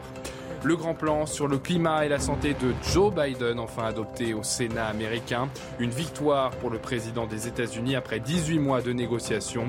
C'est grâce au vote des démocrates que ce plan de 430 milliards de dollars a été approuvé. Prochaine étape, la Chambre des représentants pour le vote final. Le premier président de gauche de l'histoire en Colombie a prêté serment à 62 ans. Il succède au conservateur Ivan Duque. Durant sa prestation de serment, Gustavo Petro a lancé un appel pour mettre fin à la guerre anti-drogue et a concentré ses forces pour lancer une politique forte de prévention de la consommation. Pour lui, cette guerre affaiblit l'État et renforce les mafias. Voilà pour le point sur l'information. Alors à 9h, et on le rappelle, je pense que les téléspectateurs en ont l'habitude, c'est normalement Audrey Berthaud qui fait les, les, JT à la demi-heure. À 9h, on lui a souhaité un joyeux anniversaire. Elle est en vacances, mais je pense qu'à 9h, elle dormait. Peut-être qu'à 10h, on va lui re-souhaiter un joyeux anniversaire. Et là, elle est peut-être euh, réveillée, Audrey Berthaud. Et on remercie Arthur Muriot pour le point sur l'information. La grande question, c'est de savoir comment, et là on revient aux choses sérieuses, comment ce euh, prédicateur a pu obtenir gain de cause auprès du tribunal administratif, pardonnez-moi, de, Paris. On a appris, entre autres, dans son CV, qu'il était fiché depuis 18 mois. Alors, est-ce que notre droit nous protège suffisamment de l'islamisme et des prédicateurs qui se font les porte-paroles de l'islam politique? On revoit le, sujet d'Arthur Muriot sur euh, le profil d'Assani Iqwisen. On entendra aussi le ministre de l'Intérieur qui a réagi ce matin et on commencera le débat. Réputé proche des frères musulmans, Hassani Hussein serait fiché S depuis 18 mois, selon une source proche du dossier cité dans le JDD. Selon nos confrères, l'alerte a été donnée par les services de sécurité intérieure dès 1995. Très rigoureux dans l'application du Coran, Hassani Hussein est connu pour son prosélytisme musulman. L'imam du Nord est accusé par les autorités françaises d'avoir tenu des propos antisémites, homophobes et antifemmes. En 2004, il déclare à des fidèles réunis dans une salle des fêtes Seul le Coran est un livre saint. Les lois françaises n'y changeraient rien. Lois qui sont instituées par un gouvernement manipulé par les juifs. Lors d'une conférence en 2018, il assure Les femmes doivent rester à la maison pour s'occuper des enfants et de leurs maris. La justice estime que l'imam n'a pas réitéré des propos antisémites après 2014, ni encouragé son auditoire au séparatisme. Il échappe donc pour le moment à son expulsion vers le Maroc, un profil qui suscite néanmoins l'inquiétude. Je vous rappelle que euh, Iki est un des frères musulmans, un des prédicateurs des frères musulmans les plus suivis en France, à l'instar de M. Abdelhakim Sefrioui. Abdelhakim Sefrioui, c'est celui qui est mis en cause dans l'enquête pour euh, l'assassinat de Samuel Paty. Les propos antisémites datent, mais les propos euh, par rapport à la liberté des femmes, à la possibilité pour une femme de vivre normalement, ils sont relativement récents. Et on est aujourd'hui sur un imam qui continue à rester sur le sol français que le pays est incapable d'expulser. Gérald Darmanin a annoncé faire appel de cette décision devant le Conseil d'État. L'institution devrait se prononcer avant la fin de l'été. On est en direct avec Gilbert Collard. Merci d'être avec nous, euh, Gilbert Collard, député européen, président d'honneur de Reconquête. Euh, c'est surtout à l'avocat euh, que je veux m'adresser ce matin. quel regard l'avocat porte-t-il sur la décision du tribunal administratif quand on voit le passif et le passé de, cet homme, Hassan Iqwisen, et qu'on apprend ce week-end qu'il était en plus fichesse depuis 18 mois? Je, voudrais m'excuser auprès de vous. Hein.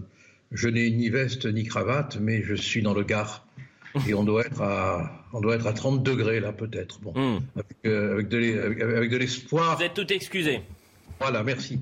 Oui, la première observation que je voudrais faire, euh, c'est que euh, ce prédicateur de haine aurait dû être viré du territoire depuis très longtemps, puisqu'on sait que c'est depuis 2014 qu'il répand son venin et on a la trace de cet épandage partout. Je veux dire, euh, le Figaro a fait euh, euh, un recueil de l'ensemble des propos qu'il a pu tenir, c'est incroyable. Quoi.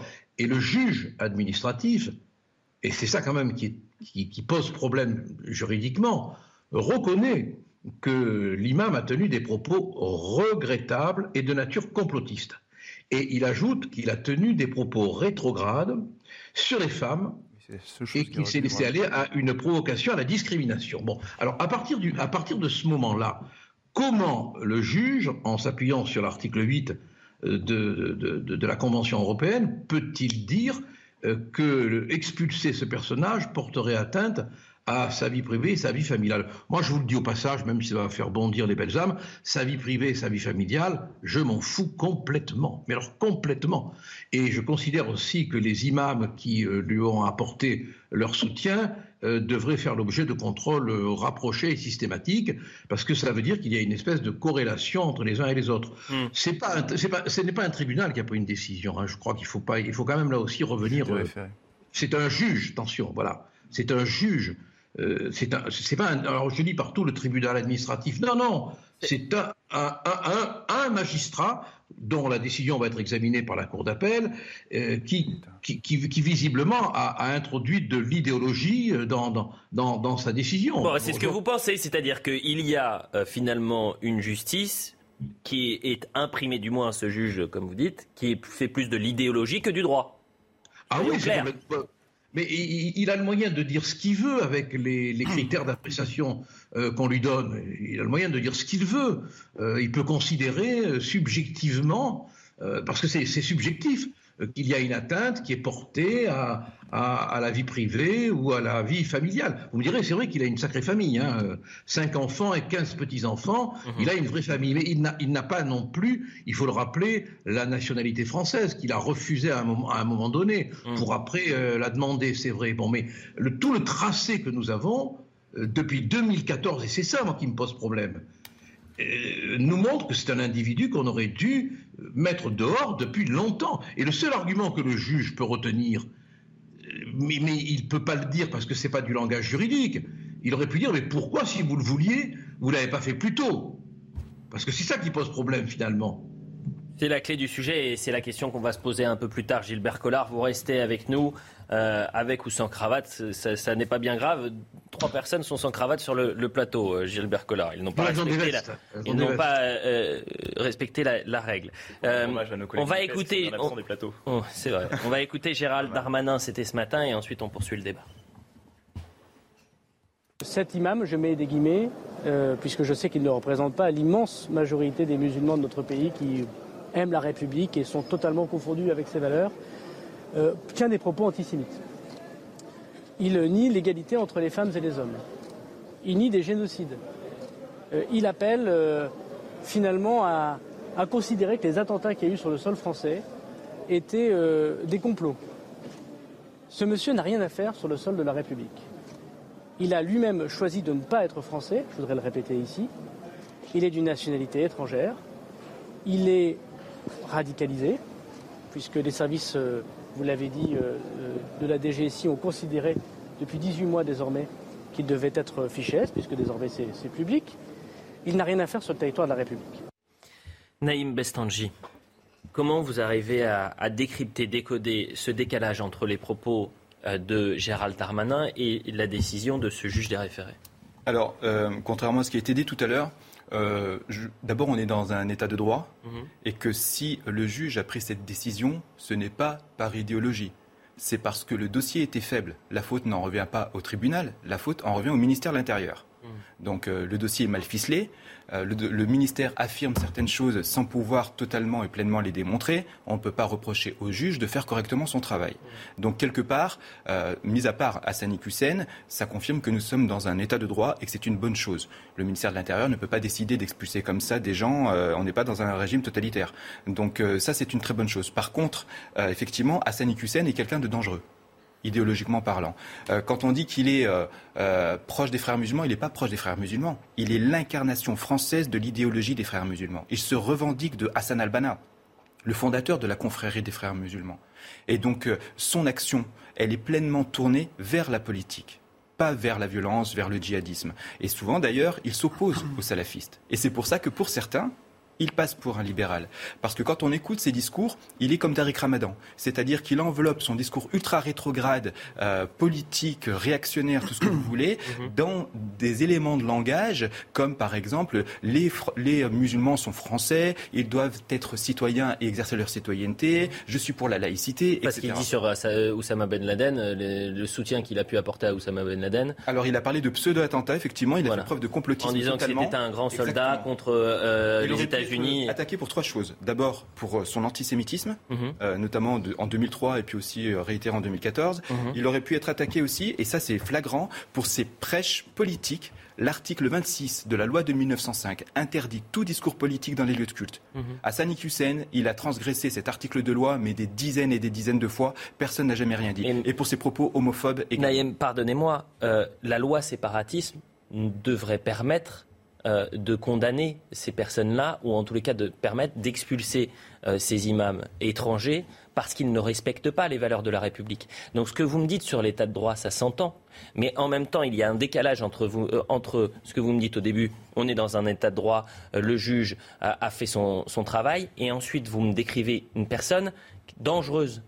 qui présente un trouble à l'ordre public. Si c'est une personne dangereuse qui présente un trouble à l'ordre public, après, le reste, c'est de la littérature. On s'en fiche. Le mal est fait et le mal est là, en quelque sorte. Pierre Gentillet. je suis assez d'accord avec ce que vous venez de dire. Je pense que c'est un grand débat hein, qu'on pourrait avoir sur l'état de droit. Euh, mais il me semble qu'il y a un moment, si vous voulez, où euh, bon, on peut revoir effectivement la loi, mais il faut bien comprendre que la marge d'interprétation que nous donnons aux juges, en particulier pour interpréter des principes qui sont des principes qui peuvent se tordre assez facilement. Euh, le, juge, quand il a décidé de mettre la vie privée et familiale euh, au-dessus euh, de, l'ordre public et de la sécurité des Français. Bah, excusez-moi, euh, je ne veux pas me substituer à un juge, mais on pourrait, on pourrait raisonner autrement. Pardonnez-moi, on pourrait raisonner autrement. Et c'est le problème, c'est la vision que les juges ont, la vision très libérale, très au fond, très état de droit. Pour ça, pour moi, moi, je suis plutôt un, alors c'est pas très populaire, mais je suis plutôt un adversaire de l'état de droit, étant entendu qu'il n'y a pas, et c'est là où je suis pas d'accord avec vous, cher monsieur, d'un côté le totalitarisme nazi et de l'autre côté l'état de droit. Il faut arrêter avec ça. C'est-à-dire qu'à un moment, il y a des choses qui priment, et en particulier, effectivement, notre sûreté, notre sécurité, l'intégrité de notre peuple.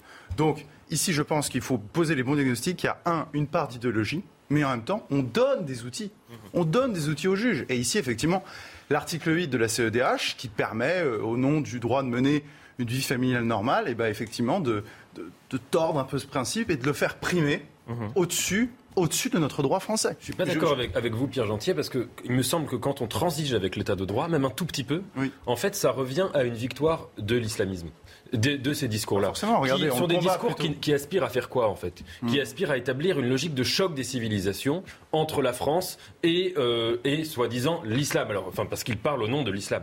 Et évidemment, quand on reste attaché au principe de l'état de droit de manière extrêmement littérale, euh, peut-être vous trouverez un peu tatillonne, je ne sais pas, eh bien, en fait, on refuse de rentrer dans cette logique. Et sitôt qu'on y pénètre, on leur donne une victoire. Et, juste dire ça, c'est pas appeler à l'attentisme ou à l'inaction. Il me semble qu'on aurait pu le condamner, il me semble qu'on aurait dû faire des choses depuis 20 ans, et que, comme vous le disiez, on ne fait pas rien d'ailleurs contre On voit bien aujourd'hui que l'état de droit est l'arme des, des islamistes, justement. Puisque c'est au nom de cet état de droit, au nom de cet article 8 de la CEDH, que l'expulsion a été refusée. Je, vois ce que vous voulez dire, Nathan, mais par exemple, euh, la loi séparatisme, pour vous, c'est une atteinte à l'état de droit ou pas? Non, la loi séparatisme, elle a été votée. Oui. On peut être d'accord ou pas d'accord avec cette loi, mais elle a été votée. Mhm. il, y a, deux, trois. non, mais parce que cette loi, par exemple, est contestée euh, par certains élus, et notamment les élus de la, France insoumise.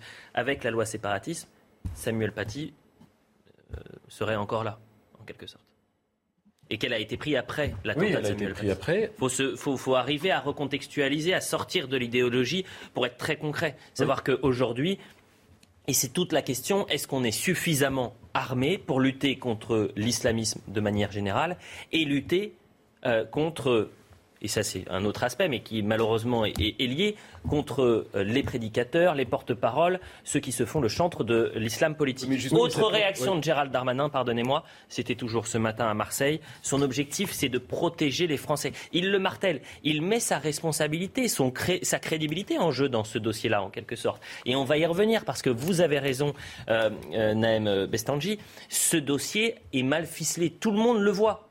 Euh, tout le monde le comprend. C'est-à-dire qu'ils ont présenté un dossier au tribunal administratif qui est trop léger et on n'arrive pas à comprendre pourquoi. Écoutons Gérald Darmanin.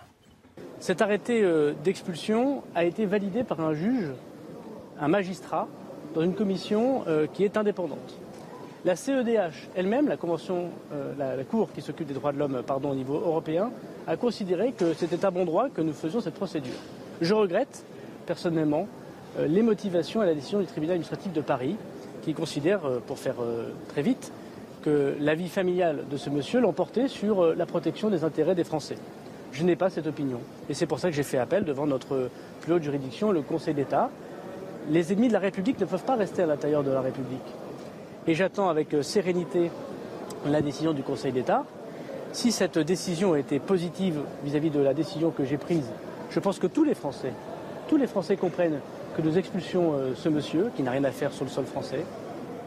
Et si jamais le Conseil d'État venait à nous donner tort, puisque nous aurons très bientôt des textes législatifs à discuter avec les parlementaires, nous étudierons ensemble les moyens de donner euh, les forces à la République, à la France de se défendre. Cette réaction euh, est pour moi la plus importante.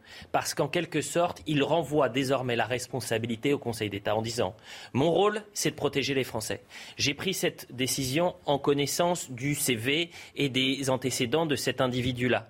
Euh, mon rôle, c'est de protéger les Français. Votre rôle, c'est de rendre la justice au nom du peuple français. Or, le peuple français, et on en revient au sondage de la semaine dernière, considère à 90% que euh, les imams qui ne respectent pas les lois de la République doivent être expulsés. C'est aussi simple que ça. Voilà la traduction de cette déclaration de Gérald Darmanin qui met sa responsabilité, sa crédibilité en quelque sorte en jeu. Rappelons ce qu'il avait dit la semaine dernière, parce que pour lui, c'était limpide. Il dit il va être expulsé manu militari. C'était l'expression qu'il a utilisée à l'Assemblée nationale. C'était la semaine dernière, écoutez. Le 29 euh, juillet dernier, j'ai en effet signé euh, moi-même l'arrêté d'expulsion ministérielle de M. Hassan euh, Iqiyoussen. Je veux aussi dire que son expulsion a été validée par un magistrat de l'ordre judiciaire dont la commission précise le 22 juin dernier. Et je veux dire, et je remercie singulièrement le Royaume du Maroc, qu'un laissez-passer consulaire a été délivré voilà 24 heures pour expulser Manu Militari, M. Iqiyoussen, du territoire national. Naïm Mestanji, vous l'avez dit dès le début, il y a un problème avec le dossier. C'est-à-dire qu'il n'était pas assez solide pour euh, permettre l'expulsion de cet homme.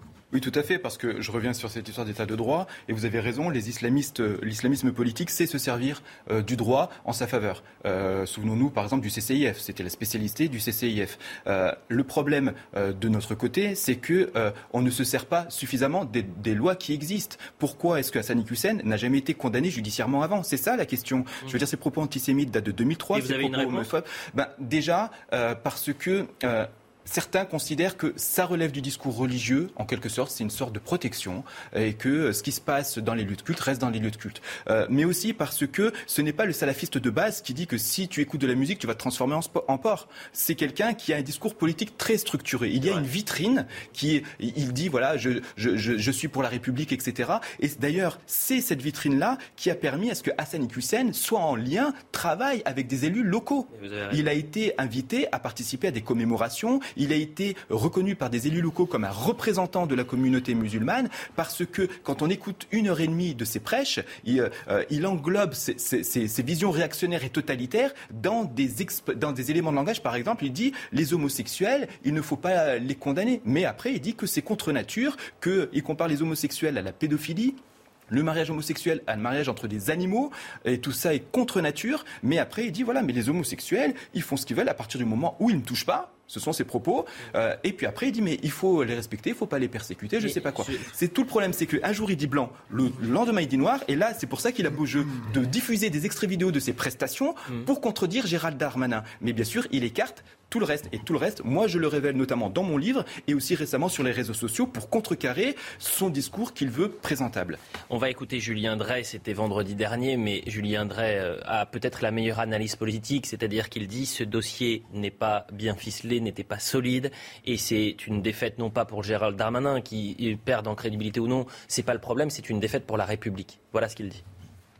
La question, c'est que les services du ministère de l'Intérieur n'avait pas ficelé le dossier comme il fallait. Et parce qu'on est dans une opération de communication, et comme on était dans une opération de communication, on a voulu faire de l'affichage, et on n'a pas ficelé un dossier comme il le fallait, sachant connaissant les juges en face. Il y, a il y, a matière à engager cette procédure. Encore faut-il bien la ficeler. Il y a des spécialistes pour ça ne sont pas forcément d'ailleurs euh, dans le cabinet de, Gérard Darmanin, c'est dommage. Peut-être qu'il va falloir qu'il étoffe son cabinet pour pouvoir justement ne pas subir cette défaite-là, parce que ce qui est ennuyeux dans cette affaire-là, alors après évidemment on peut s'en sortir par une pirouette politique en disant c'est le gouvernement des juges, c'est insupportable, etc. Mais, ce qui est, mais ce qui est, non, ce qui est insupportable, c'est que le ministre de l'Intérieur ne s'est pas donné les moyens d'appliquer une bonne politique. Mmh. Voilà ce qui est insupportable. Parce que la défaite, maintenant, c'est la défaite de la République.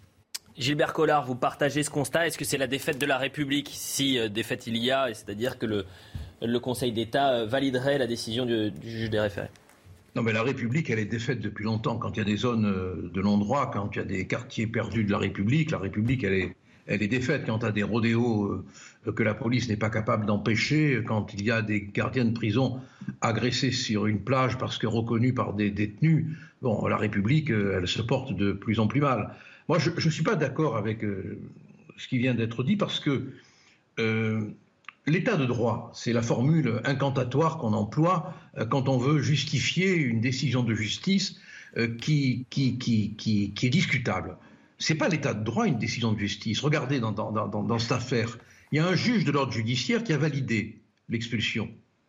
Un juge, ah, c'est un juge, bon, état de droit. Il y a un autre juge unique qui a décidé tout seul, euh, qui, lui, euh, ne veut pas expulser l'imam. Mais, alors on parle du dossier mal ficelé, c'est possible, c'est possible. Mais quand même, le juge, il faut lire la décision, il faut aller à la décision. C'est le premier travail qu'on doit faire. Le juge, quand même, il reconnaît que les propos sont regrettables, qu'ils sont de nature complotiste, qu'il y a des propos rétrogrades qui sont tenus, notamment, précise le juge, sur les femmes, qu'il y a une provocation à la discrimination. Mais qu'est-ce qu'il lui faut de plus? Qu'est-ce qu'il lui faut de plus? Hmm. Il dit, ce type est vraiment pas fréquentable, mais il faut le fréquenter, parce qu'il a cinq enfants et 15 petits-enfants. Bon, ça, pose un vrai problème de l'analyse des textes et de l'application des textes. Euh, il faut aussi un point, j'ai terminé. L'état de droit, l'état de droit, les islamistes radicaux s'en servent. Ils ont dit, ils ont écrit, et ça a été précisé tout à l'heure, et c'est vrai, qu'ils s'en serviraient contre nous. C'est juste une question de temps, disait l'imam en question là. On va leur couper la tête avant qu'ils ne nous la coupent. Bon, qu'est-ce qu'il lui faut de plus au juge? Mais je n'ai pas la réponse, euh, Gilbert Collard, et, c'est euh, toute la, sidération qui, gagne énormément de Français depuis, euh, depuis vendredi. Alexis Isard, qu'est-ce qu'il faut de plus donc à la justice pour euh, expulser cet homme euh, aujourd'hui? Écoutez, moi je, ne suis pas juriste, mais vous avez entendu les propos de, Gérald Darmanin. C'est de dire que euh, on irait devant le Conseil d'État pour faire valoir les, le, pour faire juger sur le fond du, dossier, pour essayer d'arriver à cette expulsion. vous l'avez dit, 90% des Français sont d'accord sur, sur le besoin d'expulsion. En revanche, la justice, elle n'écoute pas l'opinion des Français. La justice, elle juge sur les, sur les lois. Oui, mais la justice, et je le répéterai jamais assez, rend euh, euh, justice rend les décisions au nom du peuple français. Au nom des peuples, au nom du peuple, mais pas sur l'opinion du peuple. Oui, et c'est vrai. C'est préférable. Mais vous avez raison. On, préfère vivre dans un État où. Euh, mais oui, mais c'est vrai. Peut-être que c'est cette interprétation qu'il faut et, c'est la, bonne interprétation, monsieur le député. continuez. Maintenant, on peut espérer que le Conseil d'État prenne, prenne les bonnes décisions, en tout cas les décisions qui nous semblent être bonnes. Et Gérald Darmanin l'a rappelé, euh, s'il faut euh, repasser devant la loi pour essayer de rendre l'arsenal euh, législatif plus à même à traiter ces sujets-là, on le fera. Bon, la publicité, on revient dans un instant. Évidemment, on est ensemble jusqu'à 11h. Gilbert Collard, restez avec nous parce qu'on va parler de Jean-Luc Mélenchon dans quelques instants et, je sais que... Oh ah bah si, bah vous allez en parler. Avec ou sans oh veste et sans cravate. Vous restez avec nous jusqu'à jusqu'à 11h. vous êtes puni. juste un mot, Alexis Isard, parce que vous êtes un jeune député. Euh, et c'est votre première euh, mandature, si je ne m'abuse C'est mon premier mandat de député, C'est votre, première, c'est votre premier mandat C'est de moi, ils ont été sportifs. Hein. Ils ont été sportifs, mais en même temps, très, euh, on a beaucoup appris. Vous avez beaucoup appris, et puis vous n'avez pas d'acouphène, tout va bien, le brouhaha. Vous parlez plus fort, mais chez vous, on parle très fort. Donc, ah, c'est vrai, on parle fort. je ne me rends même pas compte. Ok, la publicité, on revient dans un instant. Quasiment 10h30 sur CNews, toujours avec euh, Nathan Dever. Pierre Gentillet va revenir dans un instant. Alexis Isard, député Renaissance de l'Essonne.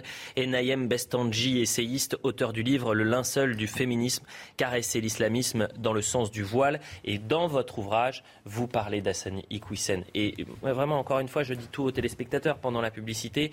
Vous expliquiez que dans le dossier, ils ont présenté des citations d'Assani Ikwisen qui ne permettait pas, en quelque sorte, euh, vraiment de, de, qui n'allait pas en sa défaveur. Et justement qui jouait contre le ministère de l'Intérieur, et notamment cette phrase coupez-leur la tête, etc., euh, qui ne représente pas euh, ce qu'il a dit, c'est-à-dire qu'il parlait de régimes dictatoriaux, c'est bien cela, et donc il l'a il, utilisé en disant, mais vous voyez, on me prête des propos sans prendre la globalité. Mais j'invite, et même les téléspectateurs à faire cela, à aller voir sur YouTube ces déclarations, et, de comprendre à quel point euh, cet homme participe à ce qu'on appelle l'islam politique. Oui, d'ailleurs sur mon fil Twitter, euh, encore hier, j'ai mis plusieurs extraits de ses propos antisémites pour qu'on l'entende, qu'on entende ces mots, qui dit avoir regretté plus tard.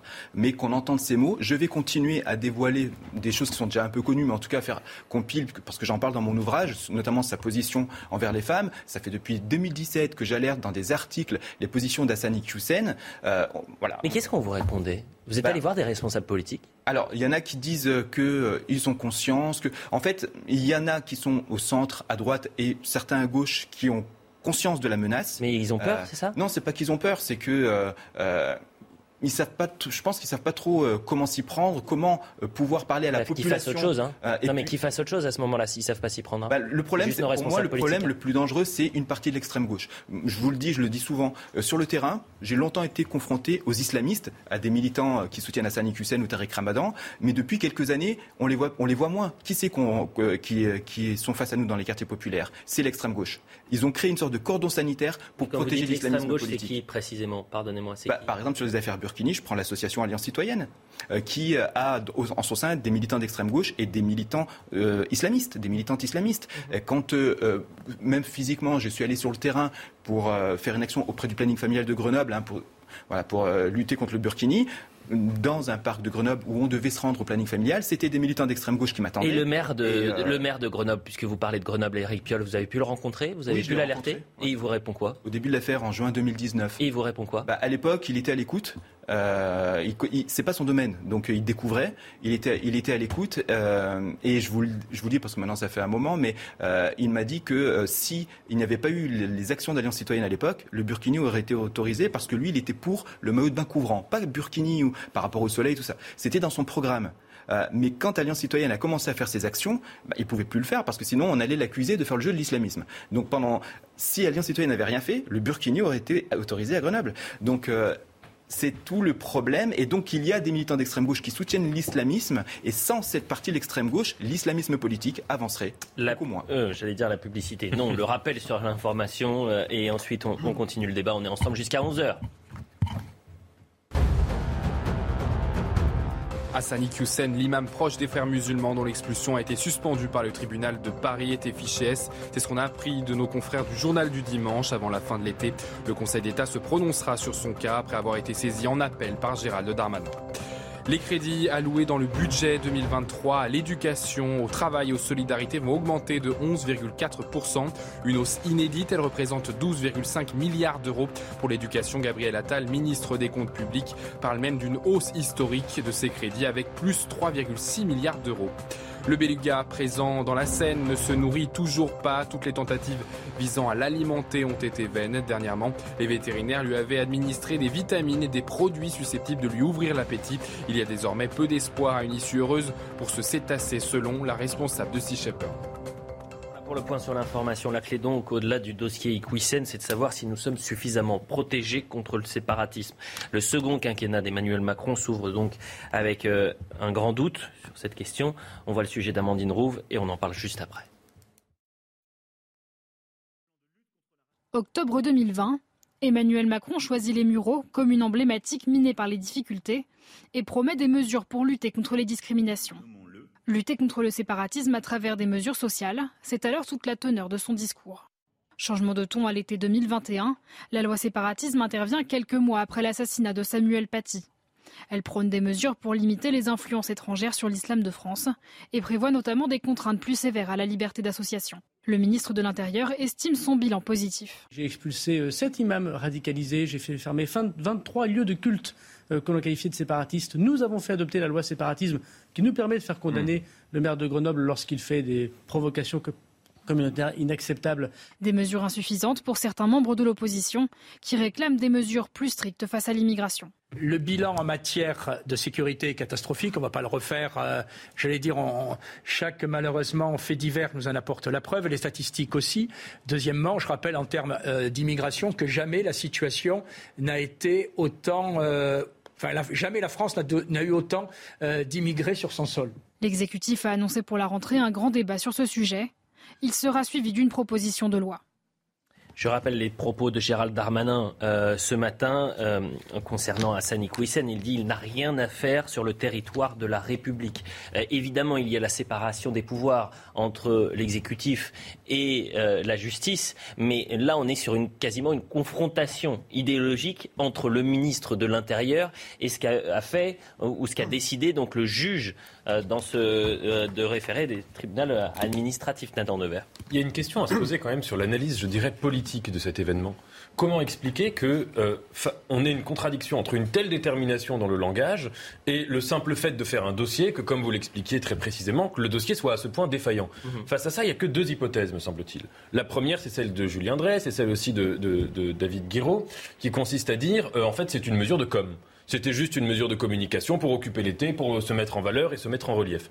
Je ne souscris pas pour ma part à je ne mets pas sur le même, pardonnez-moi, hein. je ne mets pas sur le même plan l'analyse que fait euh, Julien Drey et celle que fait ah David oui, C'est pas la même analyse. Il y en a un qui est dans la caricature, il y en a un autre qui est dans la, dans, dans la profondeur. C'est-à-dire que Julien Drey, il dit c'est pas tant la communication, c'est que le dossier a été mal préparé. C'est peut-être parce que autour de Gérald Darmanin, il n'y a pas les personnes les plus compétentes sur ce dossier-là. Voilà ce que dit Julien Drey. Il disait aussi que c'était une mesure de communication. Partie, la partie communication, c'est pas le plus important, si vous me permettez. Continuez. Oui, non, mais, je, mais, donc moi je suis pas d'accord avec cet argument parce qu'il me semble contradictoire. Si vous voulez faire de la communication, vous allez pas mal la faire euh, pour que ça se retourne contre vous et que vous passiez pour quelqu'un d'incompétent. Il me semble qu'on a affaire à quelque chose qui est en fait très comparable à ce qui s'est passé au Stade de France, c'est-à-dire des défaillances totales euh, d'ordre presque administratif, d'ordre presque professionnel, et qui ne sont pas assumés comme tels, et après qui créent un engrenage de déni de la défaillance. Et peut-être qu'il faudra deux mois, trois mois pour reconnaître que ce, ce, dossier était mal fait, que cette décision était un petit peu hâtive,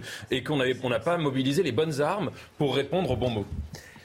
Pierre Gentil. je voudrais juste rajouter un point, ça va de rebondir à ce que disait le député euh, de la majorité juste avant. Il y a deux issues à cette histoire. Soit le Conseil d'État décide d'annuler la décision du tribunal administratif prise par le juge des référés, mhm. et donc M. Equissen sera expulsé, soit le Conseil d'État confirme la décision du tribunal administratif. Et là, Gérald Darmanin nous annonce, vous avez vu, j'ai dit Gérald Darmanin. Oui, mais... Euh, Gérald Darmanin nous annonce qu'il y aura une loi. Mais j'ai envie de vous dire, en tous les cas, euh, la loi n'y changera rien.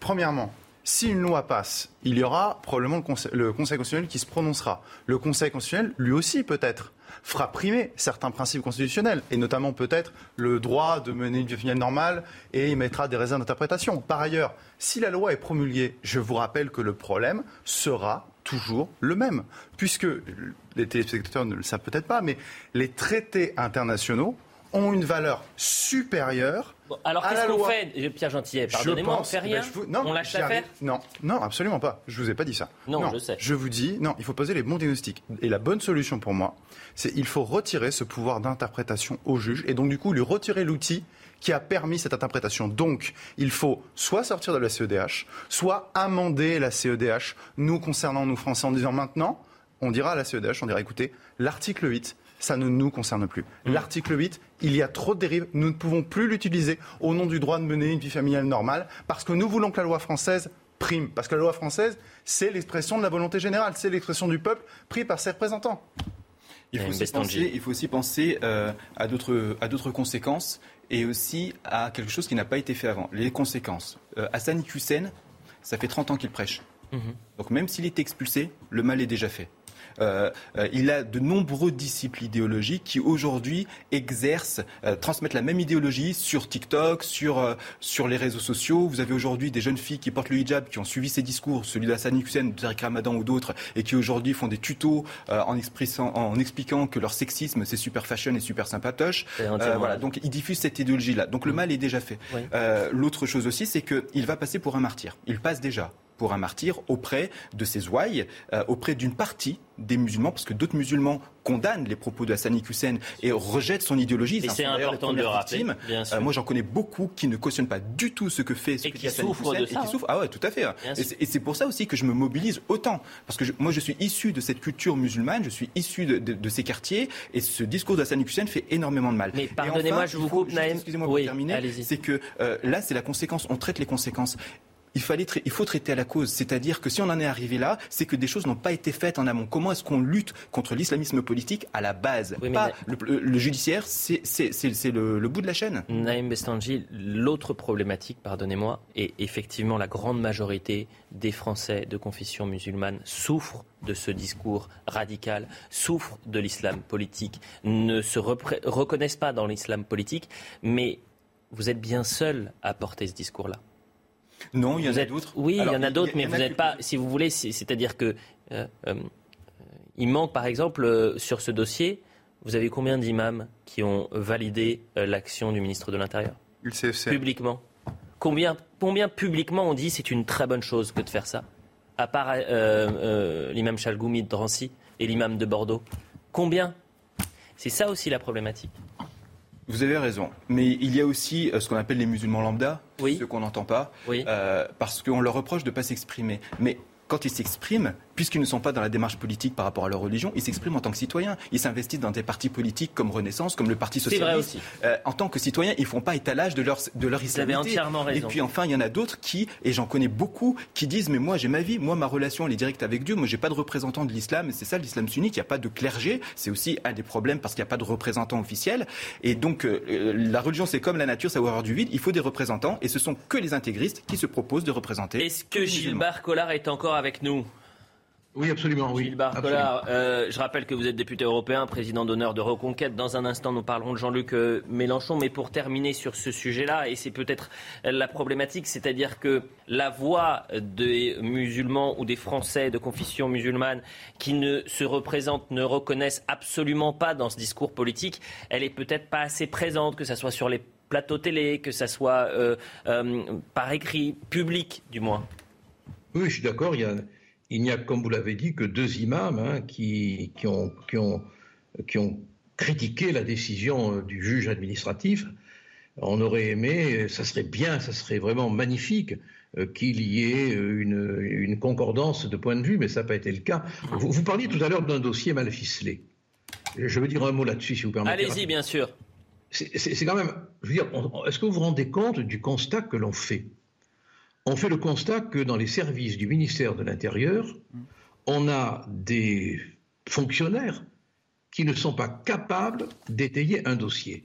Bon, d'accord, il n'y avait pas McKinsey pour les aider.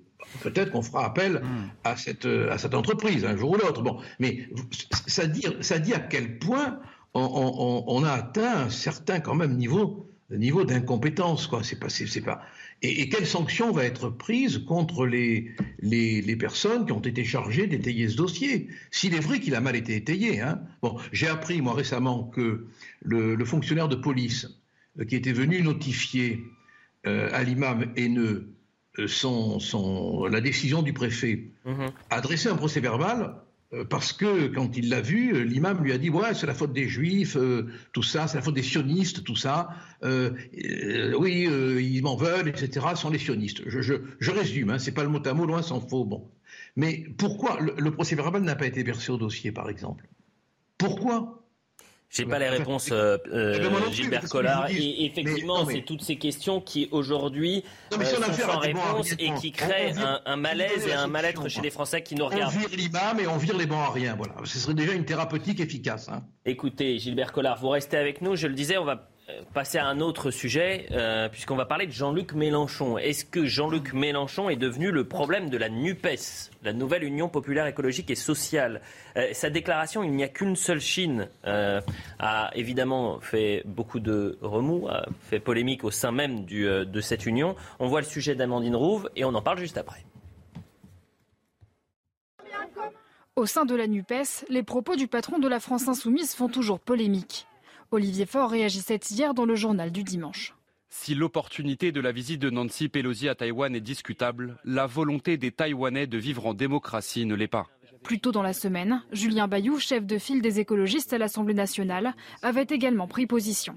Mélenchon parlait de provocation quand l'Ukraine démocrate se défendait au Donbass face à la Russie autoritaire et parle de provocation de Taïwan quand ce pays agit librement face à la Chine.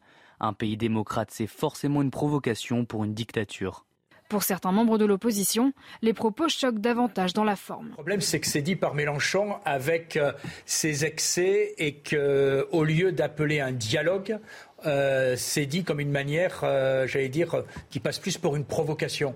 ça doit vouloir dire aussi qu'on essaye de favoriser le dialogue entre Taïwan et la Chine continentale, et non pas qu'on essaye de rajouter de l'huile sur le feu comme le fait un peu euh, euh, Jean-Luc Mélenchon. De son côté, Jean-Luc Mélenchon maintient ses positions et s'est même étonné d'un certain manque de soutien.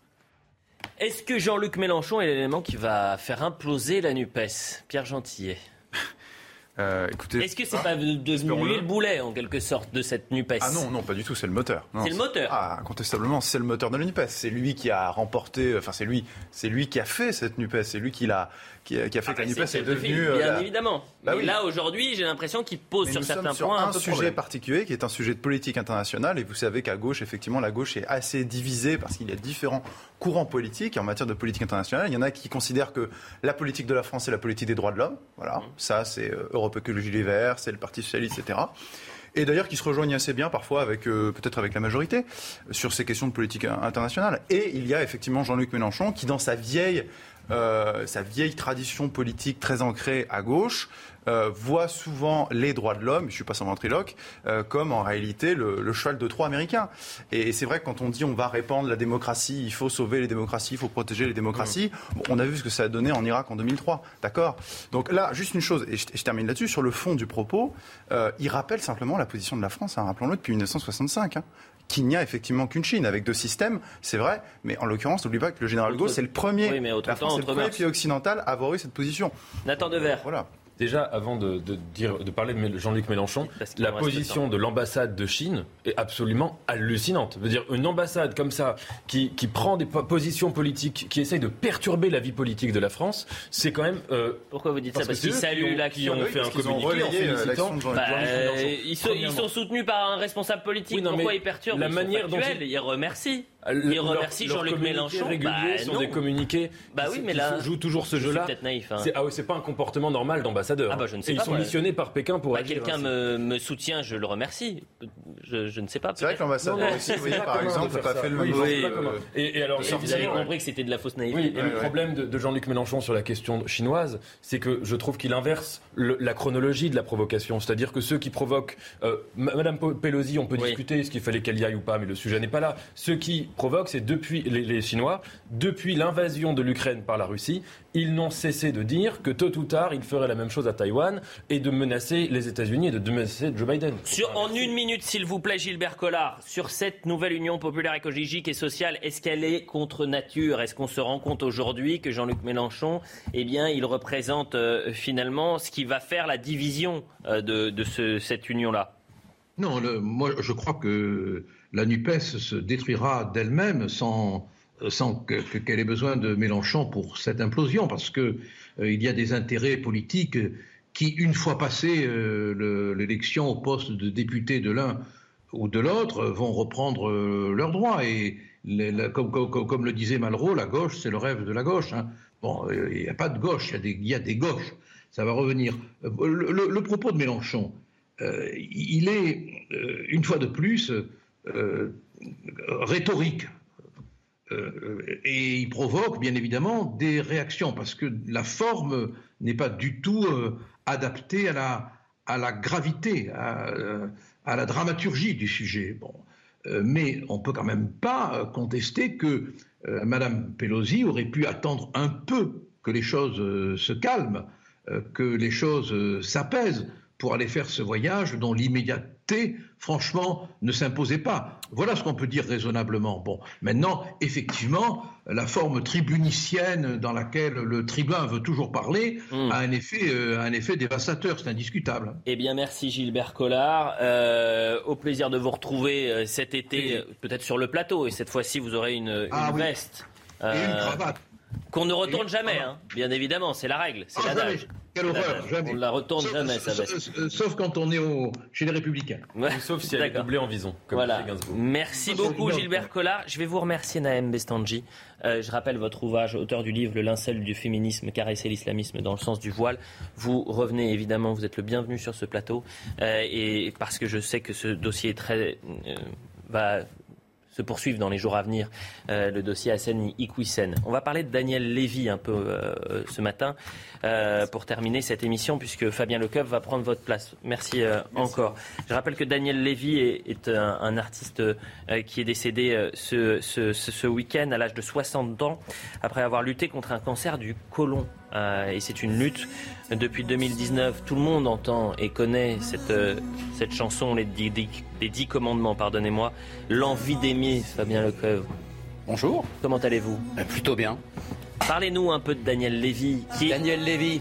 Qui a finalement une carrière un peu discrète alors que euh, cette chanson, L'envie d'aimer, tout le monde la connaît. Un... Oui, alors vous avez raison, parce qu'en fait, il avait 40 ans de carrière, Daniel Lévy. On oublie de le rappeler. Parce que son tout premier album était sorti en 1983 sous un autre nom. Il s'appelait Daniel Neuville, ce qu'on n'a jamais précisé. Et puis après, il a, fait surtout des rôles très importants et des chansons dans toutes les comédies musicales. Alors, moi, j'avais, je l'avais vu sur scène déjà en 1991 dans la comédie musicale de Catherine Lara. C'était genre sur Georges Sand et les Romantiques. Et il jouait justement une fois Musset jeune, une autre fois il jouait Frédéric Chopin. Euh, après, en 92, c'est lui qui était la voix d'Aladin cette merveilleuse chanson Ce rêve bleu aux côtés de Karine Costa, qui a fédéré des milliers d'enfants en France. Et puis, euh, euh, et puis bien sûr, l'événement, ça a été les Dix Commandements d'Eli Chouraki de, Pascal Obispo, ce spectacle musical incroyable en 2000 mhm. et qui le révélera, lui, dans le rôle de Moïse, comme un immense, immense artiste que l'on savait tous, les professionnels. On savait que c'était un grand artiste et une voix exceptionnelle. Et puis, euh, grâce justement aux, chansons de Pascal Obispo, grâce à cette, à cette comédie musicale, euh, on a enfin mis la lumière sur ce talent. Euh, et, tant mieux, il a, été très heureux par la suite. Au total, dans sa carrière, il fera quand même six albums. Et c'est, c'est pas rien, hein, six albums dans une carrière. Alors peut-être qu'il n'a jamais eu cette forme de, de révélation surprenante, incroyable, qu'on attendait peut-être d'un artiste quand on a 40 ans de carrière. La comédie euh, musicale Les Dix Commandements, c'est la première d'une longue série. C'était une période dans les années 2000 où, en 2000. voilà, c'était le un bah, effet de mode vraiment euh, ces, comédies musicales. Euh, ah bah il était c'est pour, pour pour sortir en tout cas soit on était dans des jeux de télé-réalité on va dire mhm. soit on était dans des comédies musicales c'est ces deux espaces qui permettaient aux artistes en tout cas à la plupart des grands artistes de sortir de l'ombre et d'exister et de faire et de mettre en lumière quelque part leur voix, leur talent dans une époque où déjà les vitrines étaient de moins en moins nombreuses. Faut le rappeler. Alors on est en direct avec David Kayat qui est médecin au colloque que les téléspectateurs de l'heure des pros connaissent euh, bien. Merci David Kayat d'être avec nous. Je le disais, David Lévy est, mort euh, à la suite d'un cancer, des suites d'un cancer du côlon, euh, un combat qu'il menait depuis 2019. Et on a toujours cette sensation d'impuissance face au cancer et est-ce que ce cancer-là du côlon, euh, à terme, on va réussir à le, combattre jusqu'au bout et gagner cette victoire? Ah, Absolument. Gagner cette bataille. Ah, absolument, c'est certain, parce que pour plusieurs raisons. La première, c'est que c'est un des cancers pour lesquels il existe un dépistage qui est extrêmement efficace. Euh, c'était le dépistage que nous avons mis en place lorsque je présidais l'Institut national du cancer en 2005. Tous les ans, les, gens de les deux sexes, hein, hommes et femmes de 50 à 74 ans, reçoivent tous les deux ans une invitation à, faire un petit test pour rechercher du sang dans les selles. Ça prend deux minutes, c'est gratuit, et s'il y a du sang, c'est que peut-être il y a un polype, et à ce moment-là, on fait une coloscopie. Et grâce à ça, on a un, nombre de nouveaux cas de cancer du côlon qui ne cesse de baisser en France, euh, d'à peu près un demi pour cent chaque année, et la mortalité, puisqu'on fait des diagnostics beaucoup plus précoces, qui ne cesse de baisser, puisqu'on la mortalité baisse euh, d'à peu près un point et demi tous les ans. Alors, ça reste un cancer extrêmement fréquent, puisque c'est le deuxième cancer. Il y a 43 000 cas, un peu plus chez l'homme que chez la femme. Et malheureusement, il y a euh, 17 000 morts en France chaque année encore. Alors, si on regarde le traitement, c'est la question. Donc, la première raison d'optimisme, c'est qu'on va pouvoir l'éradiquer un jour, comme on est en train d'éradiquer le, le cancer du sein avec la mammographie, avec les, traitements plus efficaces.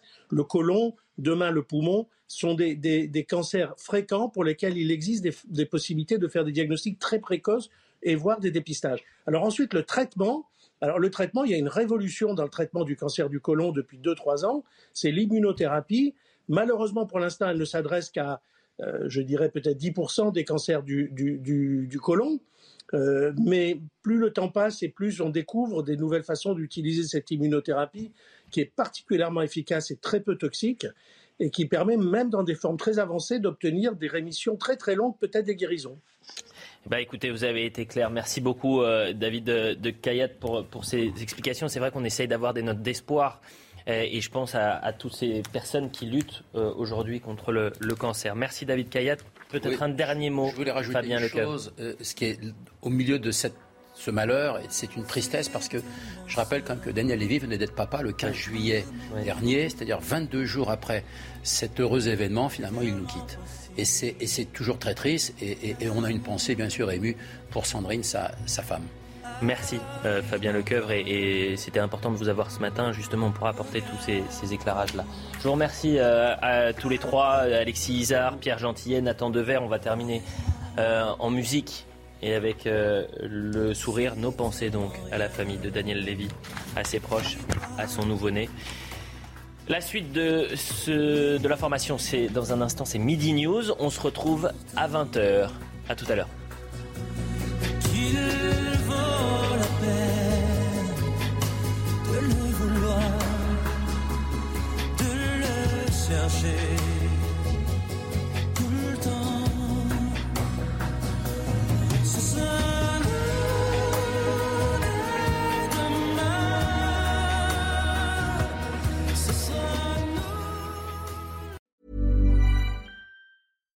When you make decisions for your company, you look for the no-brainers. And if you have a lot of mailing to do, stamps.com is the ultimate no-brainer. It streamlines your processes to make your business more efficient, which makes you less busy.